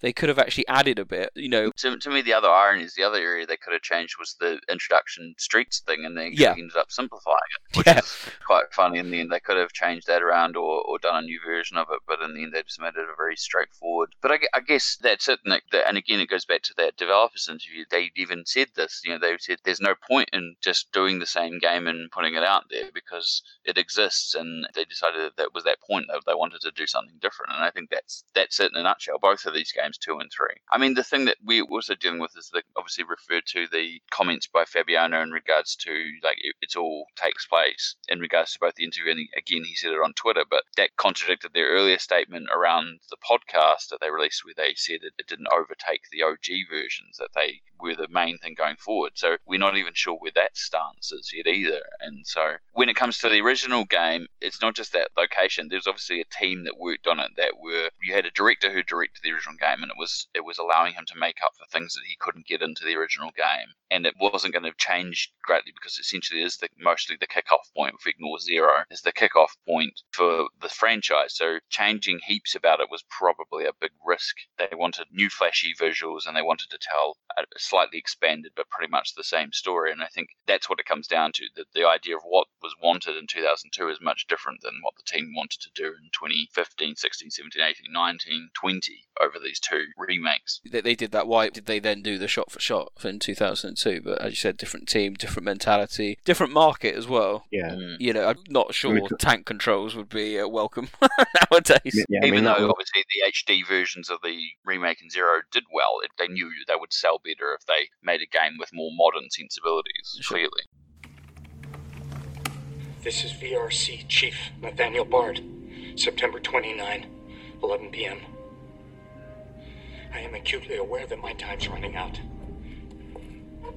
And I hope and pray by making this recording and bringing the truth to light that I can restore some small shred of honor to my name. All of Raccoon City's suffering began with the release of a biological weapon known as the T virus. My employer, the Umbrella Corporation, engineered this virus. And they ordered my team to develop a vaccine, which we did. Now, I keep samples of this vaccine here in my office. The rest of it is stored underground. But those sons of bitches at the board, they want to destroy it. They don't want the world to know what they've done. So they're trying to erase all evidence that the virus ever existed. No, I'm not a fool. I know they don't want me to. I'm intrigued about the point that we, we made about Operation Raccoon City. For a new player, if someone was to get into the Resident Evil series now and pick up a PlayStation 3 or Xbox and whatnot and put in Operation Raccoon City, the only way they would know it's non canon is if they did a mega, mega internet search and treasure trove um, of information to find. I think there is one comment from an interview with one of the developers that it's what if. How on earth is a new player expected to know that it doesn't count? I think the opposite is true, and I think this kind of goes back to Sean's comment about the tyrants in the hallway, right, that look like Survivor. I think from Capcom's perspective, the majority of new Resident Evil fans are not going to play a 1999 2000 PlayStation game with terrible graphics unless they're a hardcore fan. So, on, on that level, the average person is not going to know that this incident existed unless it's properly referred to somewhere else other than just the brief mention in Zero. So, I think it's the same thing. Oh, not Okay. a lot of people are probably going to play ORC. You know, yeah, you can play it on certain Xbox platforms, but unless you've got a PS3 or whatever, and unless they continue to make references to it, I don't. I think they're just in their mind. If it just doesn't exist, it doesn't exist. It doesn't. Whether or not you can play it or not is not the point. It's kind of much like that same mentality that you're talking about with, with in regards to how the Japanese perceive stuff. They just go, well, that game exists as its thing, but it doesn't have any bearing. They don't really care if people choose to choose to include that in their own personal canon. I guess they'll just ignore it if they want to go forward, or include it if they do. Like it's one of those weird, weird kind of just that's what it is. I guess. Is that because Orc is so unique? Because I mean, you, you could argue for the same thing. Some of the side projects like Heavenly Island or Marhawa Desire. I mean, they're completely skippable um, in terms of the main story beats, but they do obviously link in with some of the main story points. But very unlikely that the the Kodaku project from Heavenly Island or whatever it's called is going to be referred to ever again. it's one of those things where it, it doesn't harm if you know about it it doesn't change or harm the games but if you don't as you said if you don't know about it it doesn't make any difference either. It's and it's one of those things like they could find another way to bring it up if they needed to in a game series. It's uh, going back to that mention of hcf and resident evil 7 if you've never played code veronica at that point say you've only started with 7 or you played from 4 onwards you wouldn't know what that refers to. You just think it's in a file and you just go oh it's a thing oh what's hcf okay cool you know you, you don't question it and so yeah it's kind of one of those hard things i think in some ways and everyone can put in their own things in some ways us sitting here we're like the best people to try and well not the be only best people, but we're some of the best people to try and break this down. But we're also some of the worst people to break this down because we actually care about the minutiae and all the details, whereas a lot of other people wouldn't. They want the very broad strokes connections. And I think that's what game developers look at. They're looking at the broad strokes. They're not always looking at the details because if they don't match up exactly, it doesn't break the game. It's not the end of the world. You asked at the top of the night, Nick, are we overanalyzing these things? And the answer is most certainly yes. People who play Remake 2 and 3 but skip the outbreaks and survivors, like Rob said, they're going to get all the way up to Resident Evil 7 and have, you know, a perfect understanding of the story. That's not going to ruin that, you know, their experience of Resident Evil 7. And we might know about extra things like the, the Koduku project and stuff, which is nice, but, you know, it doesn't necessarily give us a better experience with the likes of Resident Evil 7. You know, the remakes of 2 and 3, they cover all the major story beats and the minor things, like does Marvin get bitten by Brad or does he get bitten by a zombie in Desperate Times? That does not matter to Capcom. You know, He the important thing is he, he just Yeah. gets bitten. Exactly. But it must matter to you, John, as someone who spent 10 years writing a timeline. Exactly, and that's the point I was trying to make. When you're trying to cover every single minute event, this is where the problems come in because you can't have both. You've got to pick one or the other, which is why you need to keep them separate. To the sta the casual player, it doesn't matter, does it, about the the minor things like that? We credited Remake 2 back in the day, didn't we? I recall, for actually being a really good starting point for the series because it's not referential to any other games. You know, we were all thinking, oh, there's going to be, you know, we're going to get a cameo from Kevin Ryman and things like that. And the game is so vague when it came out that it doesn't even reference the first game really in any particular No. way.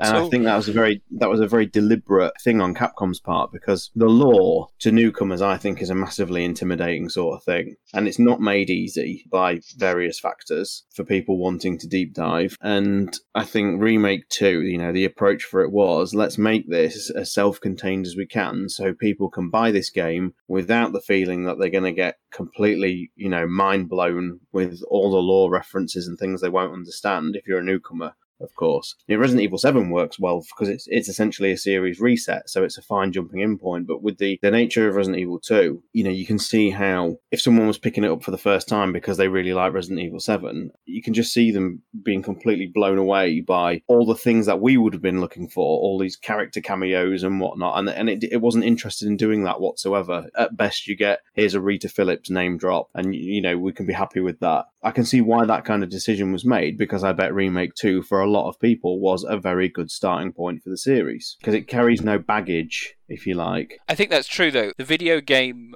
industry is is quite unique. I think when it comes to storytelling, because every sequel to a game has to feel, to an extent, self-contained. As you said, not to put off a gamer. So, for example, I have not played Uncharted 1 or 2, but I've got Uncharted 3. Do I feel when I'm playing Uncharted 3 that I'm missing out on huge amounts of lore that I need to know to progress the storyline of Uncharted 3? No, I don't. And it's more about getting more out of the characters. It's the it's Yeah. the bits of the story that you missed. I mean, using that as an example, if you hadn't played two, the character of Chloe, for example, would just appear and you wouldn't know who she is and what relation she has to Drake, other than she's on his side at this point. But you've missed that. For I've missed it. But but Or- from a new player, it's just like okay, uh, you know, you, she's you, a character. Yeah, exactly. you just you just roll with it, and I, I think Sean's right for remake two. It, it is that nice getting in point, and remake three probably does exactly the same thing as well. You know, you don't need to know the ins and outs of Brad. You, you just need to know that Nemesis is after you, and you, you can pick up Resident Evil 3's storyline very well. And this has to happen in every game of every sequel. It has to be, the- you know, the only- to extent. The only counter I have to that though is, and it's kind of going back to what Sean said about remake two, is that it's very, it was very odd to me that remake two basically doesn't even really refer to any of the events of the mansion incident. Pretty much, there's the very loose file of Chris and a couple of obviously references to the fact that Claire is Chris's sister, and that's literally it. So when you look at it from a perspective, Jill is almost a blank slate when it comes to remake three. We know from our experience, we know that she was a member of Stars and survived the mansion incident, but a lot of this is very, very briefly brushed over and can be ignored. It's in her apartment, and if you don't look at all the files and stuff, she's just a character. She's just a blank slate for the character. So for anyone who has never played, say, never played remake or even Resident Evil One on any in any form, and then just went and played three and didn't really take in the files or Mhm. didn't know what they were referring to. Jill is just a survivor of Raccoon City. She's just a person that you're going to play as to try and escape the city. And there, there's a little bit of the Mm, the lore that is actually missing from from that in some respects. I find um, remake three tonally all over the place like that Mm. because the the intro gets you into Jill's head really well. Uh, that the effects of the mansion have really really messed her up, and obviously you know if you do look into the details in the apartment, you can see, and it's really well done. I have to I have to credit the game for this. That she's really suffering, you know, with her mental health, and it's not gone well for her the last couple of months, and then that's literally dropped in a heartbeat the moment the nemesis breaks the wall down and she just becomes an action hero. You know, all this PTSD the game has implied with her apartment, like you say, rob the files you can pick up um, and miss if you if you're speed running it and not paying much Yeah, if you, attention. if you, I mean, if this, this is one of the first games and they're not really queuing to picking up files, you'd hope that the icons that come up when you're near them Mm. would get people's attention the first time they're playing it. But some people might go, "Oh, it's a piece of paper," and then they read the first one and go, "Oh, you know," or they just miss it. They don't turn around in the right spot, which has always been the case with the franchise. That's nothing new with the remake or, or, or the originals. You can miss files and, and items easily if you don't know they're there. This is where the remakes, to me, actually do falter more than anything. We can talk about canon and continuity and all that sort of stuff, but realistically, it's just about creating the narrative to understand who the, even the characters are that you're playing as. As I said, there's very fleeting references into sort of the connection between Claire and Chris compared to say maybe the OG version where it was made much more overt. And we know why that was in regards to the storytelling. I mean, Claire's character was added to the changed version of Resident Evil 2 when they scrapped 1.5 because point was the development team didn't have enough connections to the original games. That was the reason why replacing Elza with her and making this direct connection to the original title and the characters. It's almost like the remake team has kind of not really thought about this. They've almost forgotten that was one of the tenets of why Resident Evil 2 was Resident Evil 2 in the first place. the beautiful coincidence of including um, Elza's costume is the character could very easily be Elza Walker in remake two, couldn't she? But the lack, the lack of connective tissue with the rest of the series, it, you That know, is she it's totally true. Totally true. Totally true. you know, we've got things like Infinite Darkness coming up, where Leon and Claire look look more like OG Leon and Claire as well. I, that goes back to the John's point about continuity issues. So that hopefully that shouldn't be too jarring for perhaps new fans. The, the issue with that though is because you've got already established uh, CG film universe where Yeah. they were made in a time where we only had the OG Resident Evil 2, so the versions have to kind of line up yes. more with that. And that's really the only hope you've got going forward is that they have to draw more of a through line through other media like that than they have the remake versions. But that doesn't mean that they that will stay the case. You know, it could could just change. But as I said as well, the the, the references to the games themselves, previous games usually tend to be slightly fleeting. So like the one that I was talking about before, where you see Leon and Claire during the events of Resident Evil 2, and it's only a scene, it's only a thing, and it could be anywhere. It doesn't it doesn't matter. So it could refer to that or the remake in some ways, uh, costumes aside, it would still be the same thing.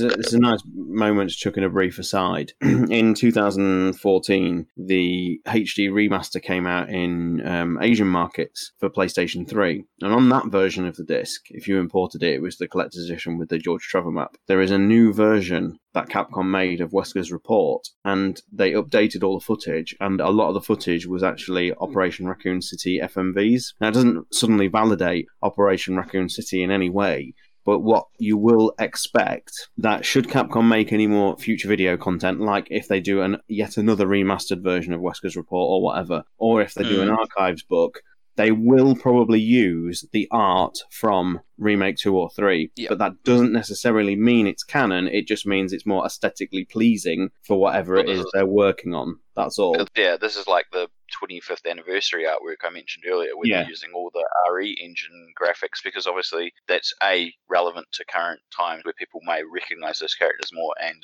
also obviously more aesthetically, visually, you know, interesting design choice, or the assets that they have on hand easily to make that Yeah. sort of imagery. It doesn't overshadow the originals, but I mean.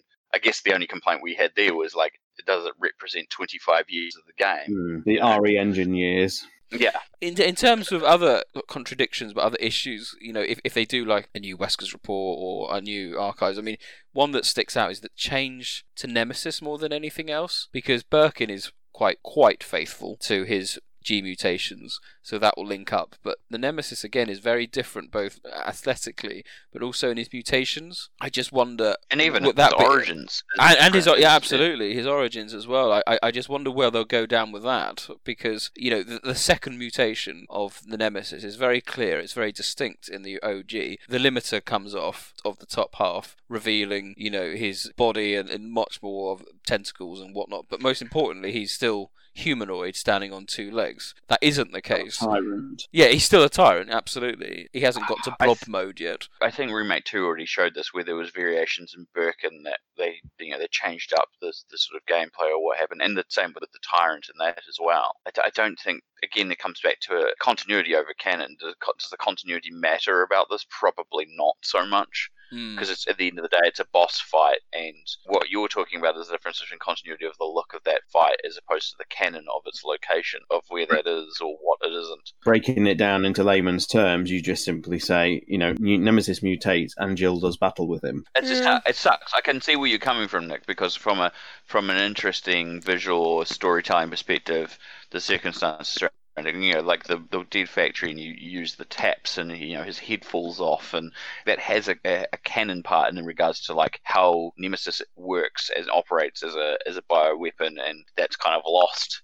In Well, uh, yeah, absorbing remake. absorbing the, um, Well- the, the tyrant as well, isn't it? The OG implies as well that by that the point of the uh, you know the the Nemesis's head falling off, the parasite then takes over, and it's it's essentially the Nemesis parasite you fight in the final battle. There's very little of the, the Nemesis left, whereas that's not made clear at all in, in remake three, and you just assume it's the Nemesis still at the end. There's no, dis- yeah, there's no distinction made, and I mean he still keeps his head to the point where Hmm. uh, remake Jill's jamming the railgun directly in its mouth. I mean, when- from a visual perspective, I can see why you would keep that because that's a more striking image. If you're going to create a, a railgun, that's a perfect place. Just, you know, she's basically saying up yours. You know, like it's. Are you It, saying it she gives it the finger? Yeah, she gives it the finger. Exactly. From a visual perspective, that makes sense. Of course, you're not going to have the Nemesis head fall off in any of the previous fights, but that doesn't change canon. It just changes the continuity of the fights, but it doesn't break anything going forward. Sure. Because exactly as Sean said, Jill fights Nemesis, Jill defeats Nemesis. It doesn't. I just wonder because the the ne- parasite is the thing. Is the, The- the, the Sure. parasitic thing is the probably the biggest canon change potentially.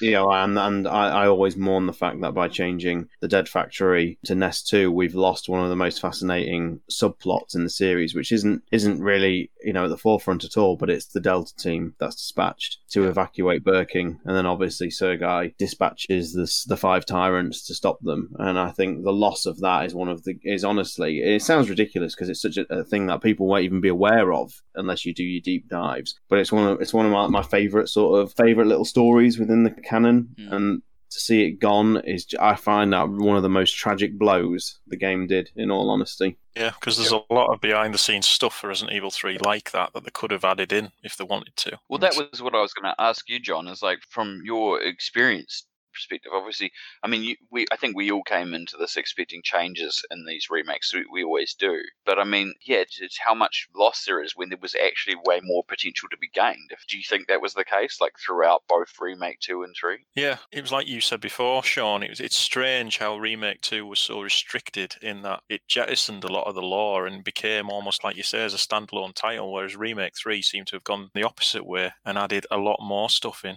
And right, Rob, was material they could put in there. You know, the, it goes back to the original writer, Kawamura. He had so many ideas that he wanted to implement and backstory with the US government and stuff, things that tie into Resident Evil 6 that could easily have been put in this game. And they decided not to do it. But it's the pointless changes going back to the, the beginning of the night. I think Sean was talking about the pointless changes. Like the outbreak thing really annoys me because it comes down to just the games being invalidated by just a couple of dates. You know, that could easily be changed. The tabloid front page describes a zombie attack on the morning of September 25th being the third known incident of its kind to happen that month, when by that point in the prime timeline, the city was already blockaded by the military and martial law was already in place, which means the events of outbreak and hellfire have already occurred. And all of a sudden, we've gone from an army of zombies marching down the street after an outbreak at Warren Stadium to suddenly having just the third recorded incident of a corpse being found with bite marks in the whole of that month. Alone, that one file completely invalidates outbreak and it's backed up with other evidence like what happens to Marvin, etc. And like Sean said about the hospital still functioning on September 29th. But that could have been avoided. All you had to do was change the date on that tabloid front page to it happened on, I don't know, September 18th. Change the hospital diary to September 25th instead of September 29th. And all of a sudden, outbreak is still in play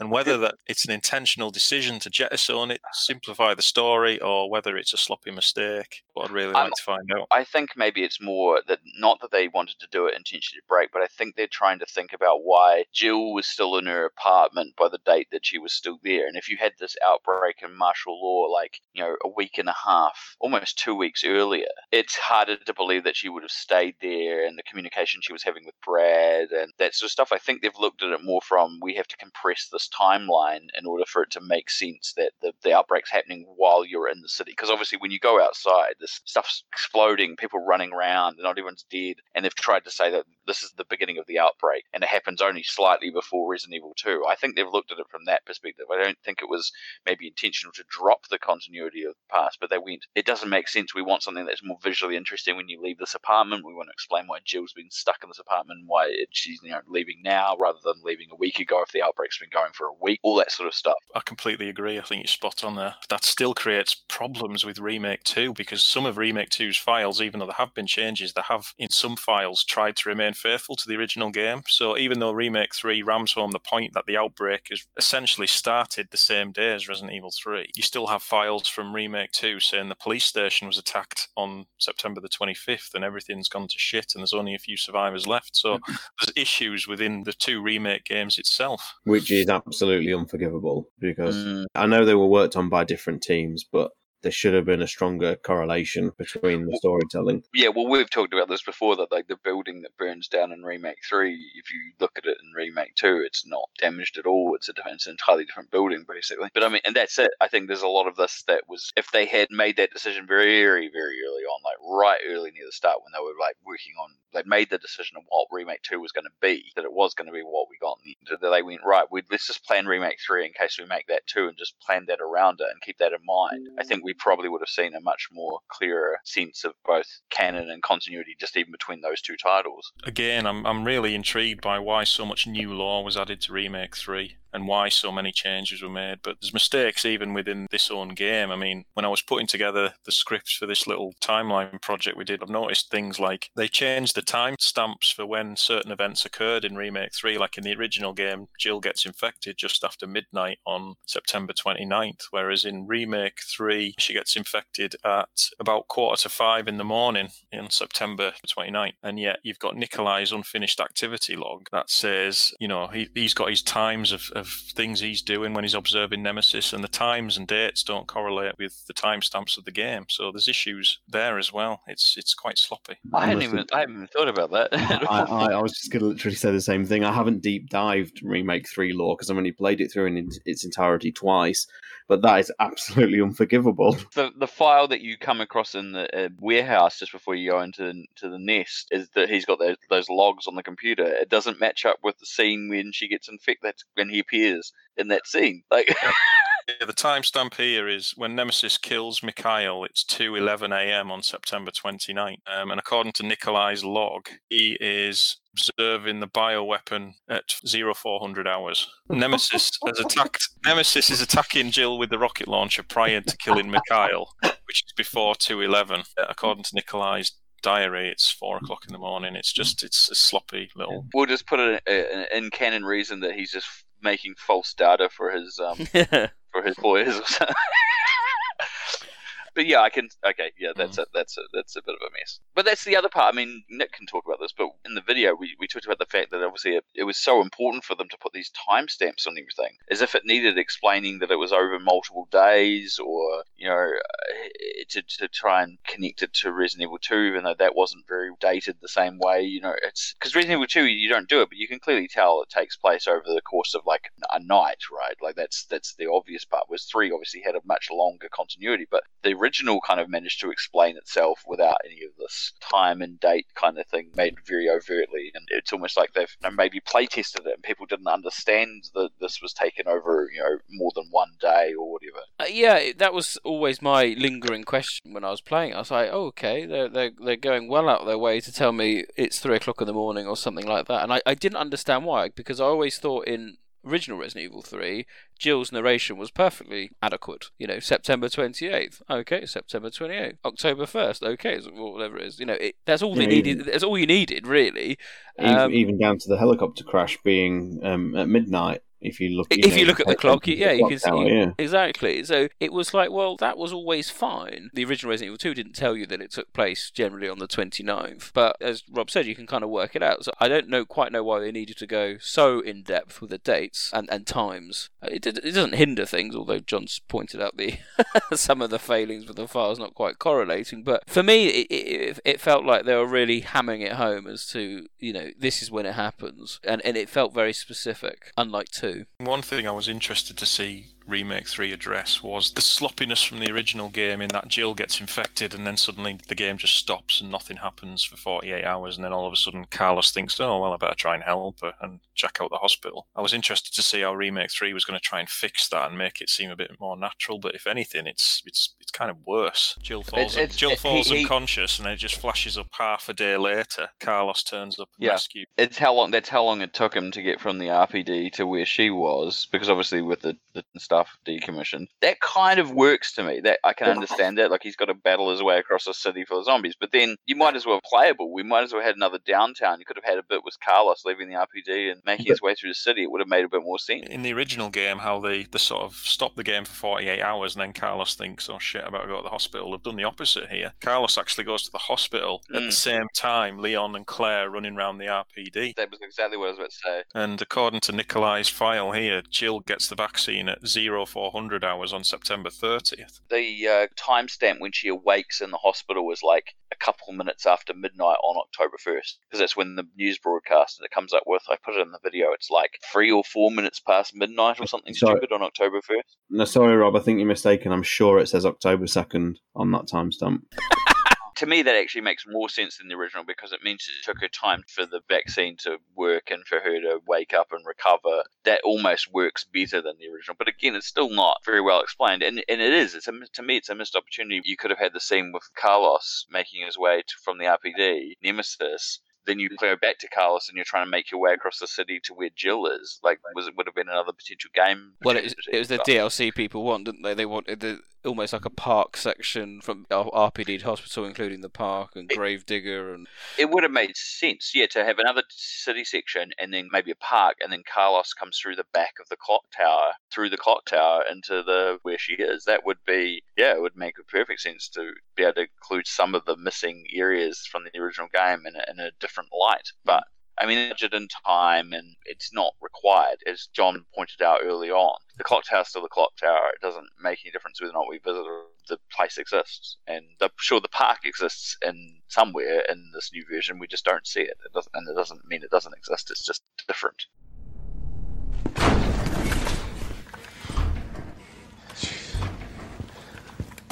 Tyrell, what the hell happened? Attention all citizens. The contagion spreading throughout the city has been designated uncontainable. On October 1st, Raccoon City will be completely destroyed in a missile strike. All residents capable of rational thought are urged to evacuate immediately. This is not a test. Attention all citizens. I mean, that's only a day away. There's still people in the city. You think Uncle Sam gives a shit? Fuck. Here they come. Oh, you sit tight. I got this. But as we said, we said in the video, I mean, the number of I say contradictions, the differences are numerous, and you could spend ages nitpicking with regards to you know the death of Brad, death of Marvin, Nest Two. Does Jill go there? Is she cured in the hospital? Is she cured in the altar? You know, and it's it's just those questions as to whether they're important in the in the grand scheme of things. Probably not. It just creates a bit of a headache down the line. I, just wonder if anyone were to say, you know, oh, oh yes, I remember Jill was infected. Oh yeah, you know, you ask the question, and there's two answers, which doesn't fit that well I don't think, with it. So we are over analysing it. There's absolutely no debate about it. I just wonder where it leads. And sadly, you know, it's still nothing's confirmed, but the rumours of Resident Evil 4 remake, I think it might be a good time to touch upon that. So with Resident Evil 4 remake, let's take the first positive is that if they completely remake the uh, the village, does that, you know, the village scene, does that mean that Umbrella Corps becomes non-canon? No, because that's a continuity thing. No, well, I mean, you joke, Nick, but then is this a good point to touch upon the um, parasite changes? Yeah, exactly. Yeah, so that's what I meant by the, the, the parasite changes leading mm. into in, into the kind of Resident Evil Four. It's just it's also worth saying that uh, this parasite lore change about the, um, the the Nemesis parasite is not in the game of remake three, is it? It was on a website, I believe. If they do indeed go ahead with that retcon, that is basis of Resident Evil Four, and Umbrella had access to the parasites much earlier than the original game. That for me will be enough to confirm definitively that these remakes exist in a separate continuity, you know, their own little bubble. The research going on, that's yeah. the historic umbrella research, so that has a, a huge knock on effect to all the rival companies and that's going on. So I mean, it mm. depends how they play it, of course, but you have to assume Umbrella had access to a, a living Las Plagas parasite to be able to create an artificial version for Nemesis. And if, if that's true, as Rob said, that has a severe knock on effect on separate ways Resident Evil 5, the whole business with the rival company, and um, Wesker and Ada's fallout and how they acquire the parasites. And, you know, it, that has monumental implications on future storylines. And, and if Capcom do indeed go ahead with this, then that for me definitely confirms that these remakes exist in their own separate bubble and have no place anywhere near the originals at all. So it could be a bit of a blessing in disguise then if that happens, just to nail that confirmation point going forward. I mean, in terms of the actual remake of 4, a bit like with the original Resident Evil, they do have a bit of free reign as to do what they like. Apart from, say, the village. If you want to be a stickler for the canon with a Umbrella Corps coming back to the village, Capcom have absolute free reign to do whatever they like to the geography, you know, the, the plots the, and the route that Leon takes. Again, it's, a, it's like what we've been talking about, just you have to hit the beats that, you know, match that are important and everything else done in its own form. What's, important? what's important in 4? In the grand scheme of things. Well, the setup you have to have kidnapping of the president's daughter because that's probably got to stay consistent for just for, for reason for why he'd be there. I mean, it's not necessary, but I suspect in order to have the playoff, you'd have to have Ada stay consistent in her role. The purpose of her goal might be different, but in order to have the playoff between her and Leon, and obviously, yeah, the Plagas has to be involved somehow. So I guess those things have to the same. But anything else, I've seen one theory that people have put forward that the remake of four will not resemble the OG version of 4 in more or less any way, apart from a couple of key factors, because they'll use the opportunity to give us the fitting umbrella finale we never got in the in the original timeline. That'll never happen, I don't think, because of the fact that the original version of RE4 is so beloved. And if it doesn't resemble the product that people played back in the day, then I think there'll be a huge backlash, way more so than 2 and 3, because Resident Evil 4 isn't just played by like Resident Evil fans. It's so big, it's so much bigger than the series in many ways in yeah. terms of what it did to gaming and, and and whatnot. As much as we don't like to admit it because of its lore stuff, but Sean, you just you just twigged a thought in my head, which is probably in a nutshell. I think the reason why, in a lot of ways, two may have been so vague, if you look at it on the surface of what was important, two was a big game in its day, and the bits that people remember about two are all there. The RPD, William Birkin, the G mutations, those things are the things that people probably think of first, and Mr. X. Um, when it comes to two, but three, as far as Capcom's could not it sold better than XP did. It's the most profitable game, but it wasn't a well remembered or beloved title in the same way, like that you're saying, like about four or even two. I think gave them more justification for also being able to change a bunch of things and not feeling so bad about it because mm. you know, like it's not as beloved. So uh, yeah, it's something I haven't twigged until you said that. Like four, the reason why you wouldn't want to change four and huge, you could change things, but you definitely want to keep a lot of the feeling of what was in there because it's such a mon title. But we've talked about this as well. It's like playing with fire. I think four is so it's it's a dangerous thing to be remaking. On the other side of that coin, though, you have to factor in Resident Evil Village. This is a game with very similar aesthetics from what we've seen so far to Resident Evil 4. You know, we're going to be fighting infected villagers. There's a castle in there that's going to be a major part of it. Are we going to go from that to then the remake of Resident Evil 4, which features pretty much exactly those things. I would say Resident Evil Village and what we've seen of it so far is, you know, substantial evidence why remake 4 could be quite different. You know, you might have the opening village siege and then it might just go completely off on a tangent and it might treat the fall of Umbrella in Umbrella's Chronicles the way the remake 2 and 3 have treated Outbreak. They might reference it, but then sort of ignore it and, and actually come up with a definitive end for Umbrella. You know, I can see the argument for Remake uh, 4 being massively, massively different. So the final resting place of Umbrella in the, the remake timeline will be El Nesto. You say El Nesto. Does it even have to be in Spain anymore? True, true, very true. It I could mean... be in France, and our uh, favorite Resistance character might be a mastermind oh, uh, of events in Resident Evil 4. Sorry, had to do it. Sorry, Nick, continue. The Daniel Fabron statue. I was starts coming over loudspeakers and starts swearing at you. Just talking about you know Resident Evil Three not being as beloved as Resident Evil Two, I think you're absolutely spot on. But and this is why I raised about the Nemesis. The Nemesis as a character was and is the focal point, and out of everything that's been in the remakes, I can see the Nemesis being the thing that gets referenced first. Yeah, you say that. Obviously, Nemesis was important and you put him that way, but comparatively, like they dropped his name yeah. from the title. Like for the remake, that was one of the biggest differentiating things sort of right off the bat was that it wasn't you know Resident Evil Three Nemesis anymore. It was just Resident Evil Three it's interesting that there's definitely a, a, an intent. And oh yeah, I definitely say Nemesis is one of the most iconic bioweapons of the series. But as long as he's still in the game, it, it didn't make much difference. And Jill was the main character. I think pretty much everything else was open for pretty loose interpretation, which is what we ended up seeing in the end. Mm. Changed dates, times, and, and consistent continuity, and you know canon even within itself. You know, I had a disagreement that like they said they've been working on this for a few years, and you play that in game, and it doesn't feel like they were working on it for a few years.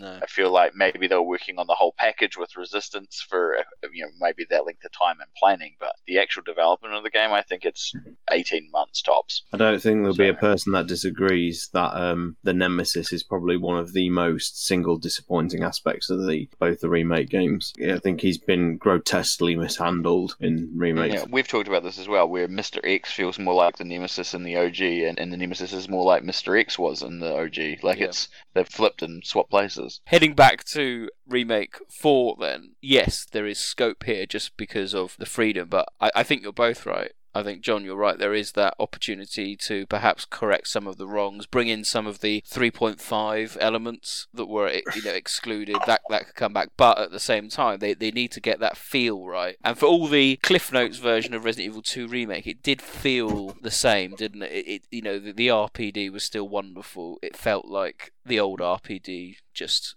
upscaled and looking wonderful. Um, the only thing I, I, always think was a bit off was the labs, but you know it, it's hard as well because when we played it, I mean we're all roughly the same age. Our affiliation towards four was coming at it from a much older age than it was with one, two, or three. So we do have our nostalgia goggles on when it comes to the perhaps the original trilogy, and less so with four, five, six. Yeah, I understand what you mean. Like four was such a game changer, but I think like Sean's definitely alluded to it, and I'm sure John's the same too. Is that I think we're all well aware of where Resident Evil Four sits in the general scheme of gaming history and how big of a title it was. And it's still a fun game. It may not have been the, the game that we had been used to with the franchise. But by this point in time, especially, I think we've seen so many variations. The, the chameleon that the franchise is to change its you know, shape and form and to, to whatever's needed or whatever the developers want to do is a, a, testament to to the franchise in some respect. No Resident Evil game has had a bigger impact on the gaming industry and what came after it than Resident Evil 4, I would say. You have to bear in mind that the over the shoulder perspective that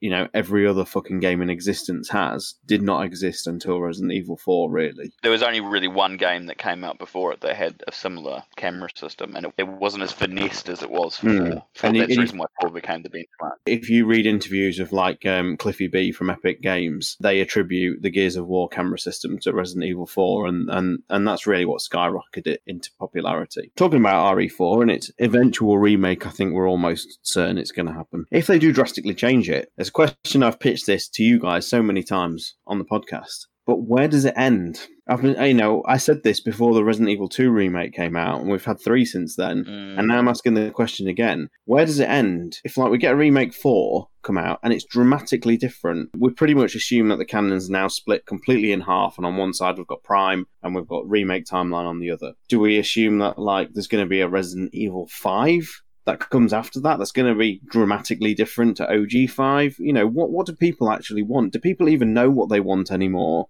Or are they just along with the ride? Well, and that's that's what I worry about is that people just be, are going to become so bludgeoned by this that they're just going to be like, I, I actually, you know, no longer care about the lore because it's just this this ever changing thing. And the lore's the one glue that this series has had for like 24 years, 25 years that's held it together. It's been the most consistent thing about it is the law. When all the gameplay things have changed and, you know, the mechanics have changed, the lore's been like the one through line that you could rely on as being like robust and solid. And if that just gets fragmented, then I just wonder what's left and where do we go? Well, I've hypothesized before that if you end up with a certain remake timeline, that there might be this idea that eventually the continuity still joins up and you just take and leave which side of the continuity you take. But the more you read games, or the more you add to that, then obviously the less chance that happens. So, like if you remake four, depending on how that went, if it was more straightforward, it may not necessitate any changes to say five, six, and seven, because those things exist in their universe, and they can just say there's an OG timeline that goes this way to the left, and it matches up to the original version four, five, six, and then this version goes off on its own tangent, then comes back in at five, and if if the continuity still is able to be consistently lined up, then it doesn't make a big difference. But there are other times where you could split split it into two lines. You've got one line that goes left, and that's originals, uh, Code Veronica, uh, Outbreaks, Dead Aim, all those sorts of things, right up to seven and eight, and then another line that goes just the remakes, so one, two, three, and four, and then anything else. But it does. That's a good question. Where does it end? What will we see next? And, and, does that mean in years we're seeing remakes of six and seven as well? And the problem, I, I think, we've talked about this before. Gosh, I'm going on a rant now. But the uh, the same thing about not knowing what the franchise is, sometimes to its strength and sometimes to its detriment. What is popular? How do we move? How do we create new games? Is it easier to go back and revisit old ones and put new ideas in than it is to create all new stories? have they pigeonholed themselves was getting rid of Umbrella and getting rid of people like Wesker more detrimental to the franchise story going, and then it's to kind of be able to continue. It, it, yeah, if, these if, are things if, that we unfortunately have brought up time and time again. If we find out all these remakes are done just so that they can reverse the the volcano scene.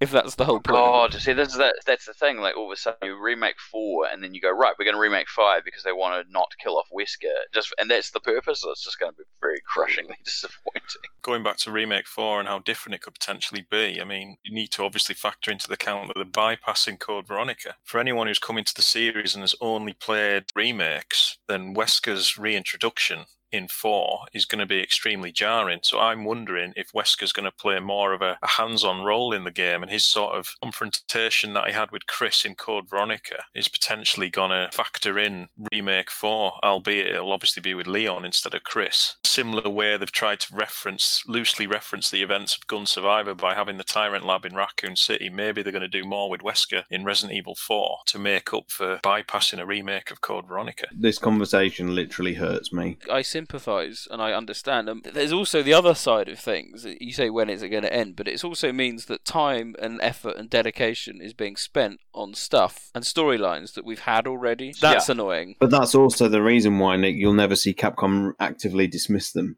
They're never ever going to come out and say remake two and three aren't canon and invalidate them after the amount of money and effort spent promoting them. and as I said earlier, you potentially alien audience who like them too. So, you know, like if they really like them, and they all of a sudden say, well, those things. It, the reverse is true. We are the people that go, we like the OG, and we like the OG story, and other people are like, we like the new ones. And if you say to one side or the other that they're not canon, you potentially frustrate it or feel, make people feel like they wasted their time. I mean, I'm going to ask you guys, what is the point at which the line is crossed where you go, I've had enough, and this is probably my the end of my interest in this franchise? Because listening to this whole conversation, I've said that I asked that question myself. I don't, I don't know I what mean, to years, say. years ago, Rob, we always used to joke that the moment Alice becomes confirmed character of the, uh, the latest Resident Evil game would be that moment.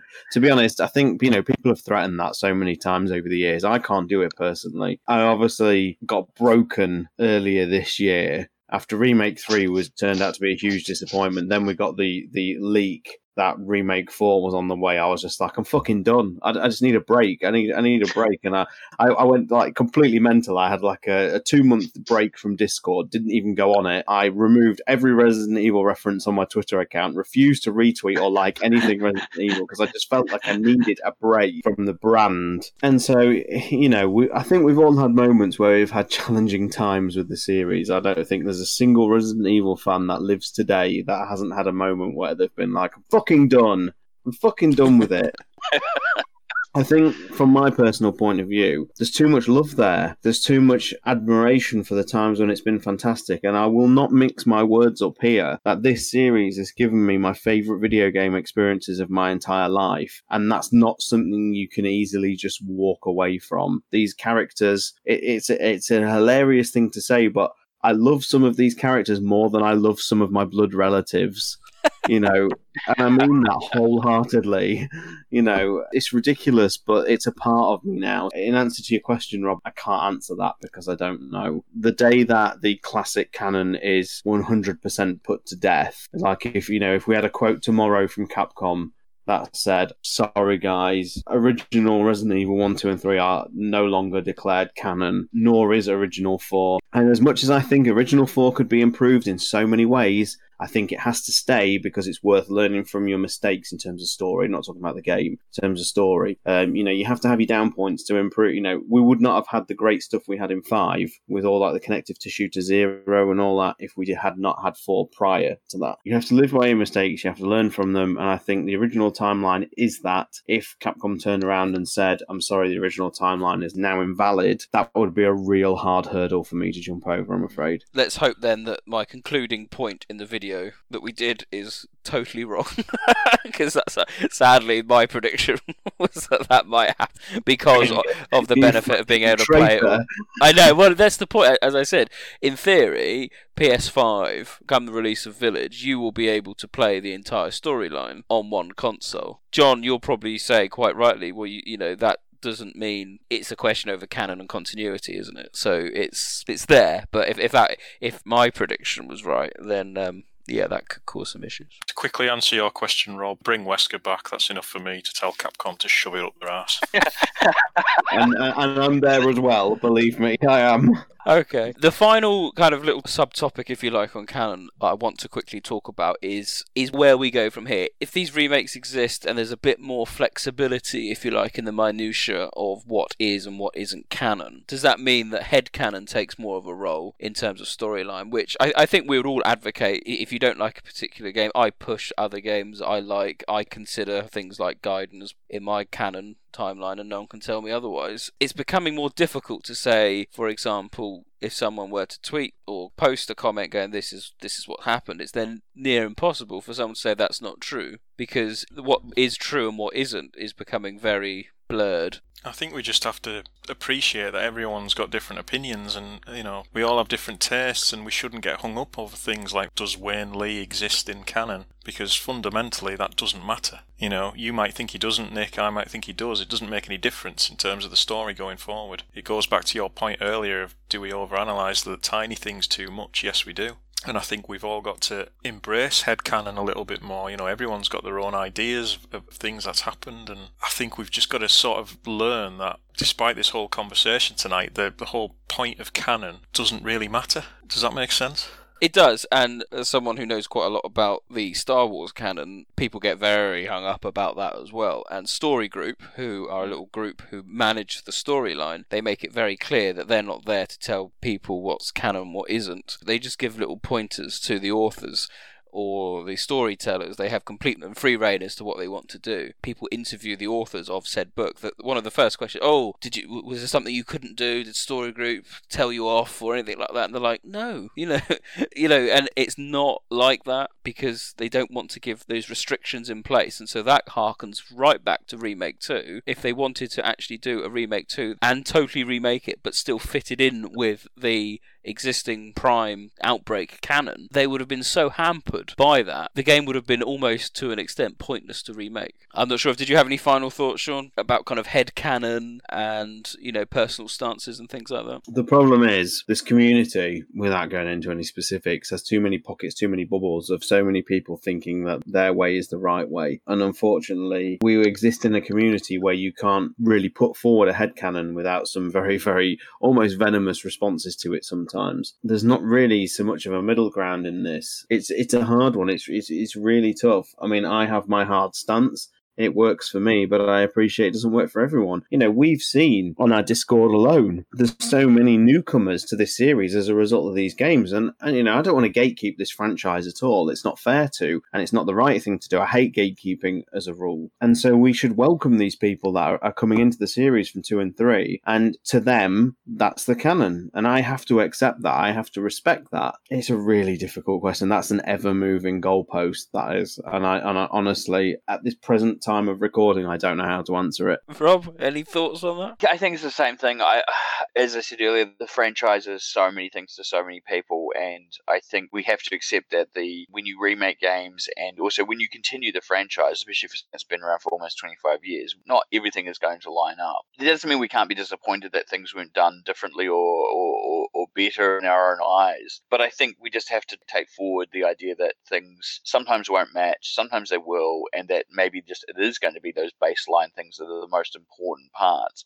and that when we give we get those things that line up, those little special events, as like the, I've mentioned, like when HCF was mentioned in Resident Evil Seven, and you just for, for a certain group or a certain person, those are, uh, for lack of a better term, the wins. You know, those are the bits that we enjoy. And for someone also like John, who's put to like a continuity and timeline, that doesn't invalidate he's put that effort in and that that exists. People can go and see what the lore was be or will be, or you know that there's bits of information and lore that expand the game. So if you're interested in those things, if you want to learn a particular character or timeline or how a virus was created, that information is out there, and it doesn't make it invalid just because it's not. Either it did exist at one point or it could still exist, and so for that sorts of information, that's really cool. If you want a deep dive, it's there. But also for people who don't want that and just want to play the games, they enjoy them for what they are, and I think that's cool. I, it's much like um, Sean just said. I don't want to see gatekeeping. I don't want to see that this particular thing's right and this particular thing's wrong. I think it's great to have a healthy debate about the continuity and sit here and try and lament what could have been or what should be. But it's still a game series at the end of the day, and we should just enjoy what it is and, and the the fun and excitement that we have. That said, if they bring back Wesker, I might be with you guys.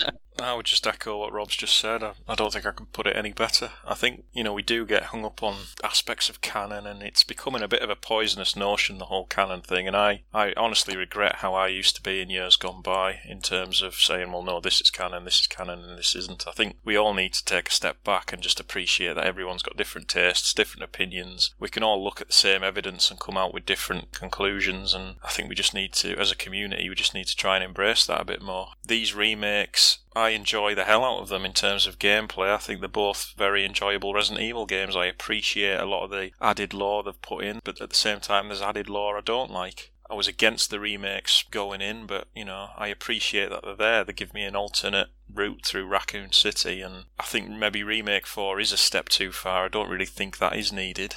But overall, these two games, like them or loathe them, it's made us all realise that the concept of canon um, is something we take too seriously, and I think we should all just take a step back and just be a bit more liberal towards it in future. I just think it's it's a stupid thing to fall out about. For the past eight years and five seasons, we have brought you groundbreaking lore, in depth analysis,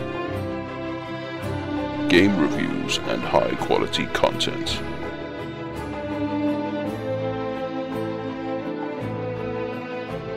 We've also brought you untold controversies,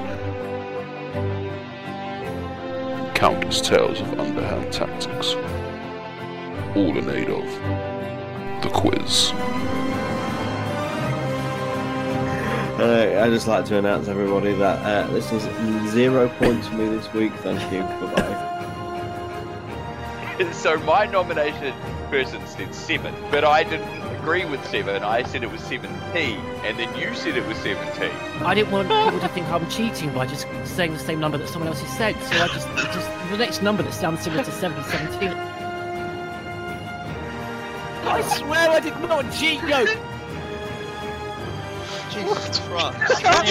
What fucking question is that? Quite frankly, if, if we only got one point and that's the winning score, then we're not doing our jobs right, and we're all going to have to hand in our biohazard cards. Welcome to Neptune's Biohazard Quiz. Batman.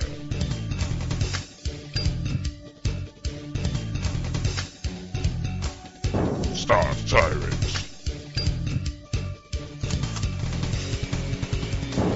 George Trevor. Robbie McGregor. Mr. Spencer.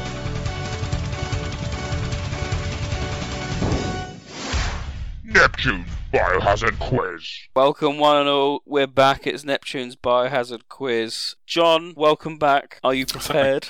I'm not. I'm a bit nervous. I'm a bit nervous. Fucking hell, it look, looks my, like my two victories since you've been gone are going to be going to be soundly ended tonight. Interesting, George isn't here because he's been making some complaints about the quiz, so we've had to address some of those issues. So It's not like him.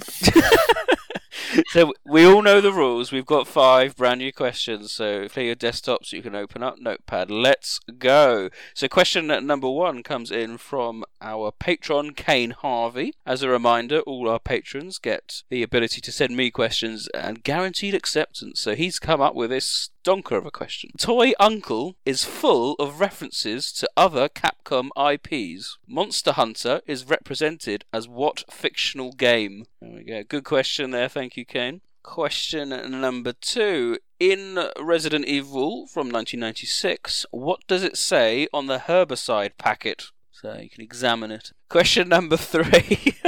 this just made me laugh. What are the names of the Kite Brothers? Yes, we've spoken about the Kite Brothers very briefly this evening. Bonus points for funny names. If you know the answers, you know what I mean. Anyway, question number four. So, because George complained and it's conspicuous by his absence, we've had a question from Vito. When was the suicide note in Remake dated? Fucking hell. I, I have to admit that is a good question though. Like, It is a good question. Yeah, yeah. He wanted to make you suffer. Not you personally, Rob, but. well, maybe. I don't Maybe.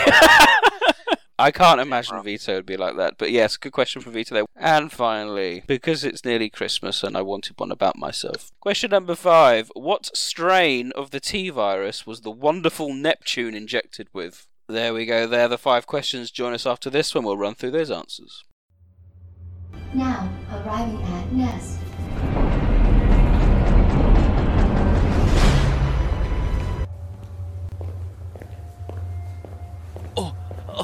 Hello. Hi. Oh, wel- welcome. Hello. Hi. Oh, welcome, Mr. Taylor. Welcome to Nest. Oh, what a pleasant surprise. We were uh, not expecting you. Yes, hello, Dr. Lee. I am grateful for your attendance. Less so Dr. Birkin, who I was expecting. Uh, Do- Dr. Birkin is uh, is busy at the moment. I thought you found this okay? no, not really as it happens. I had to wade through the city sewer system, play a game of chess, and then descend a cable car. It's almost like Umbrella are trying to hide this place. Oh, no nonsense. We just deal with uh, dangerous chemicals to keep the public safe. Nothing to hide. We welcome visits even if they are uh, unannounced. Welcome to Nest. Enjoy your visit. See? Bracelet buddies. Hmm, right. Well, now I am here. I am eager to get to work. Uh, remind me, Miss Taylor, which department do you work for? Dr. Lee, I am project manager within human resources. It is my job to report on the health and welfare of our staff and then feed this back to the local and federal bodies. I need to know that we are engaging in safe practices across the country. I have to be honest, had it not been a wayward comment, I never would have known this place existed. As soon as I learnt of it, I authorized an immediate on site inspection. Uh, uh, quite right. A, a, business is life itself. So important uh, to be thorough.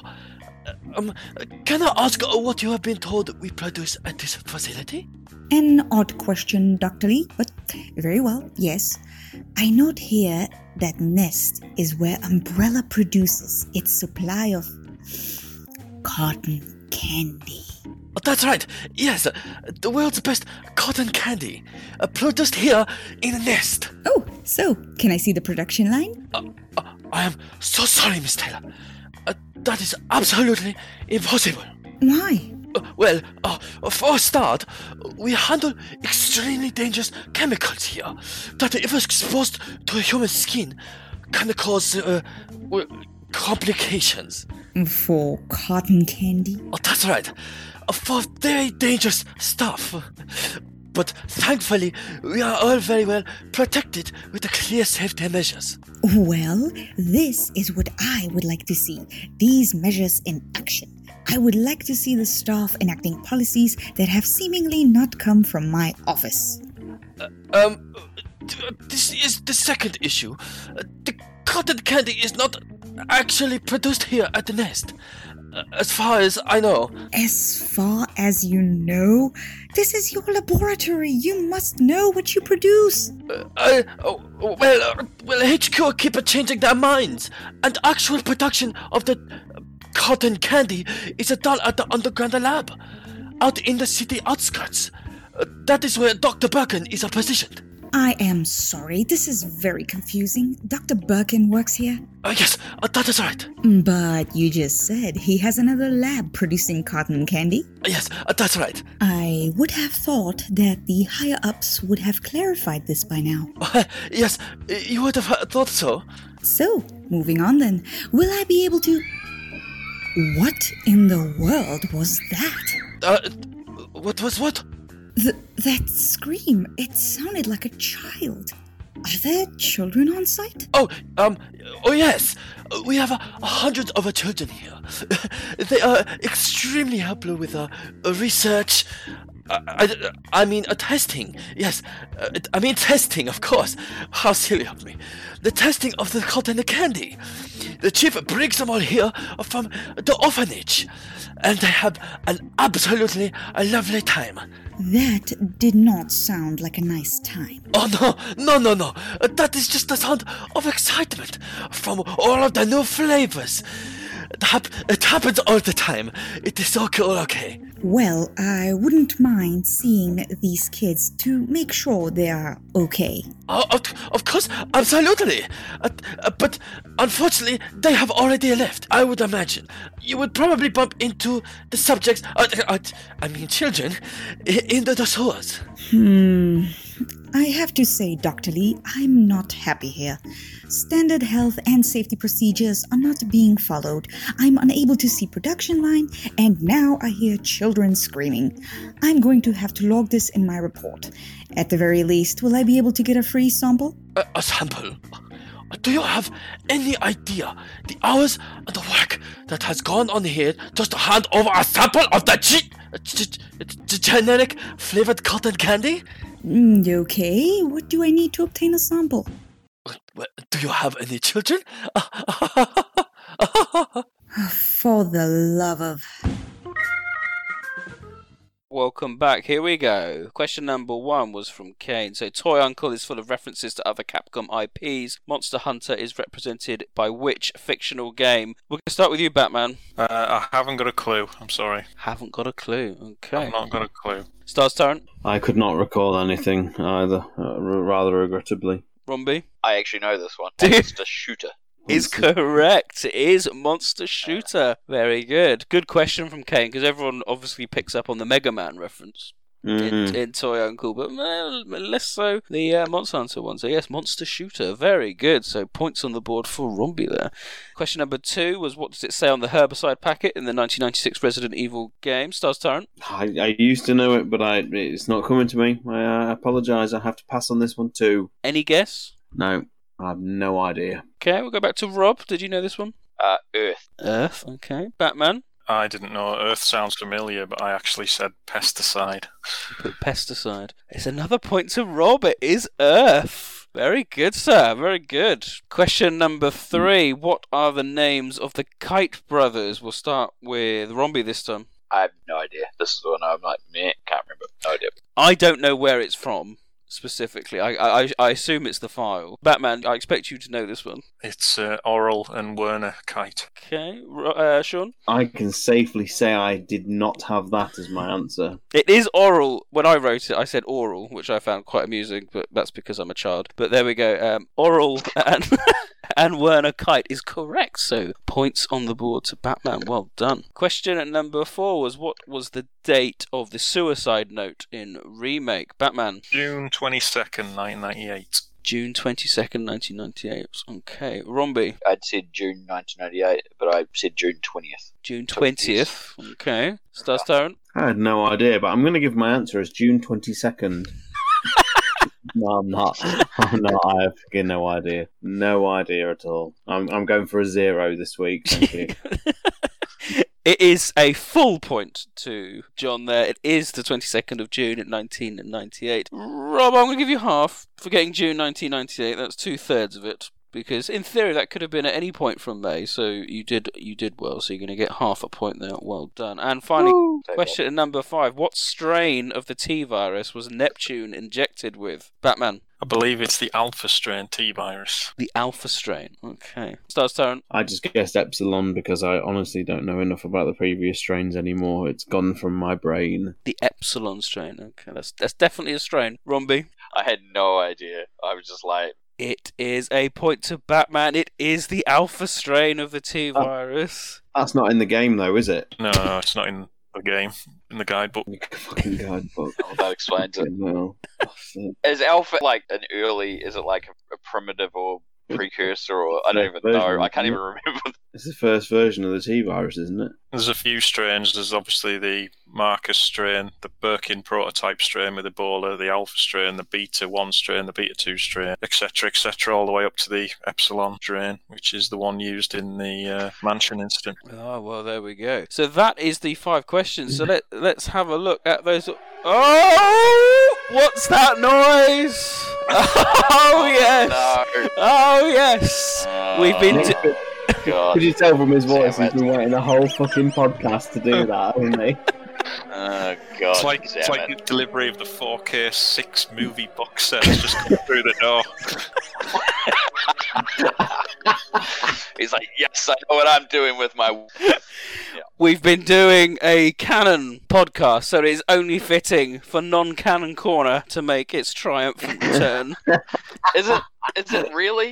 Is yes, it? yes, it is. Yes, it is.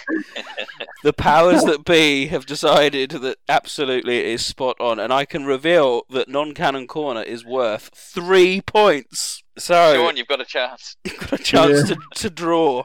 Fucking hell. So listen very carefully. Just the one question in non-canon corner this time. In what non-canon media project can you play as Arissa Gleans, Ridley Siberia, Tony Glanz, and Susan Loth? We're going to start with Batman. This is a guess, and only because those names are so ridiculous. I remember Biohazard 7 was it Walk Through the Fear, which was that VR thing that the Selfish Gene played. And I remember seeing photographs of the character cards and the names. I can't remember any of the names, but the names were utterly ridiculous. So I'm going to guess it's Biohazard Walk Through the Fear. Okay, Romby. Yeah, I, I was going to go with Valiant Raid, the VR. No idea, so I'm just going to say that. I'm taking they're ridiculous names. Valiant Raid. Okay, Stars Tyrant. What was your answer? Um, I had no idea, so I just went for I Survivor. I well, you, you know, I lo- I do like to revert to I Survivor when possible. One of you is correct. It's Batman. It is Biohazard Seven. Walk through the fear. So- Congratulations, master of canon and non-canon. It seems Non-canon king. a non-canon king. There we go. All, all Canon King. Oh, all canon king, absolutely. It's all canon. It's all canon. So let's have a look at those final scores. So this week's winner with a whopping six points. It's Batman. Welcome back, sir. Thank you. In second place, with a respectable two and a half, it's Romby. It's a good outcome. And Stars Tyrant, sadly, it is a massive zero out of five. Thank Six, you. nine, nine. No, I can't count. Eight, really. It's, it's naught out of Our eight. Quizmaster, ladies and gentlemen. Yeah. anyway, nice bit of fun to end the uh, the Canon podcast. So join us next time where we'll have some more questions.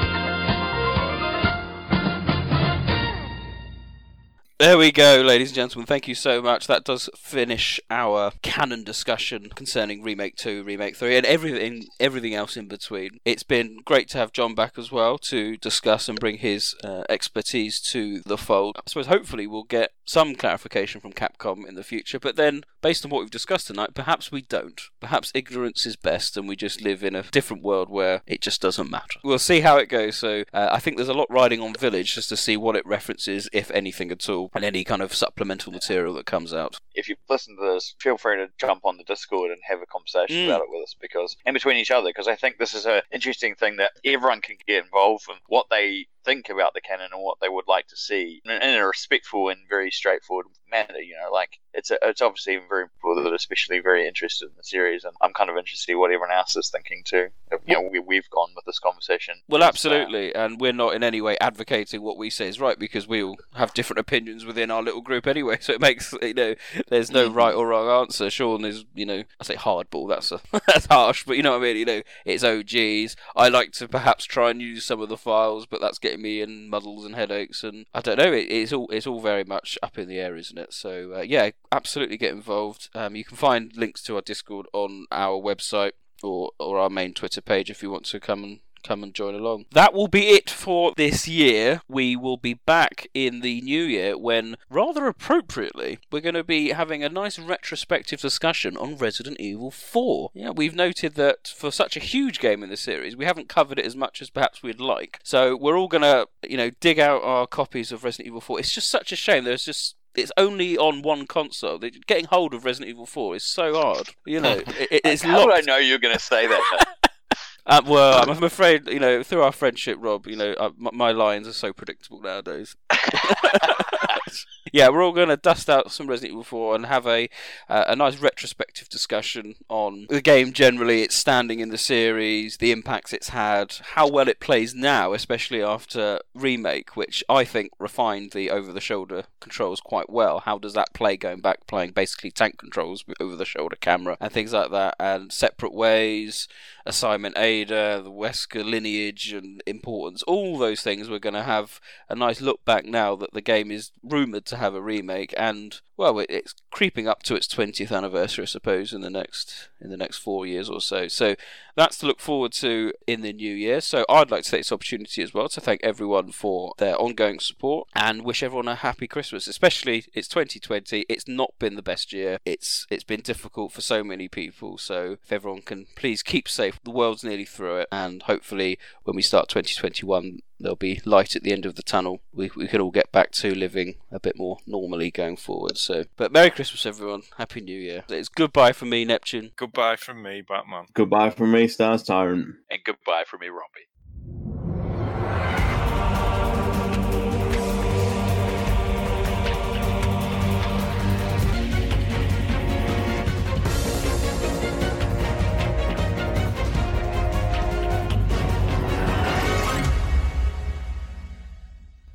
What's the deal with canon? It's all canon.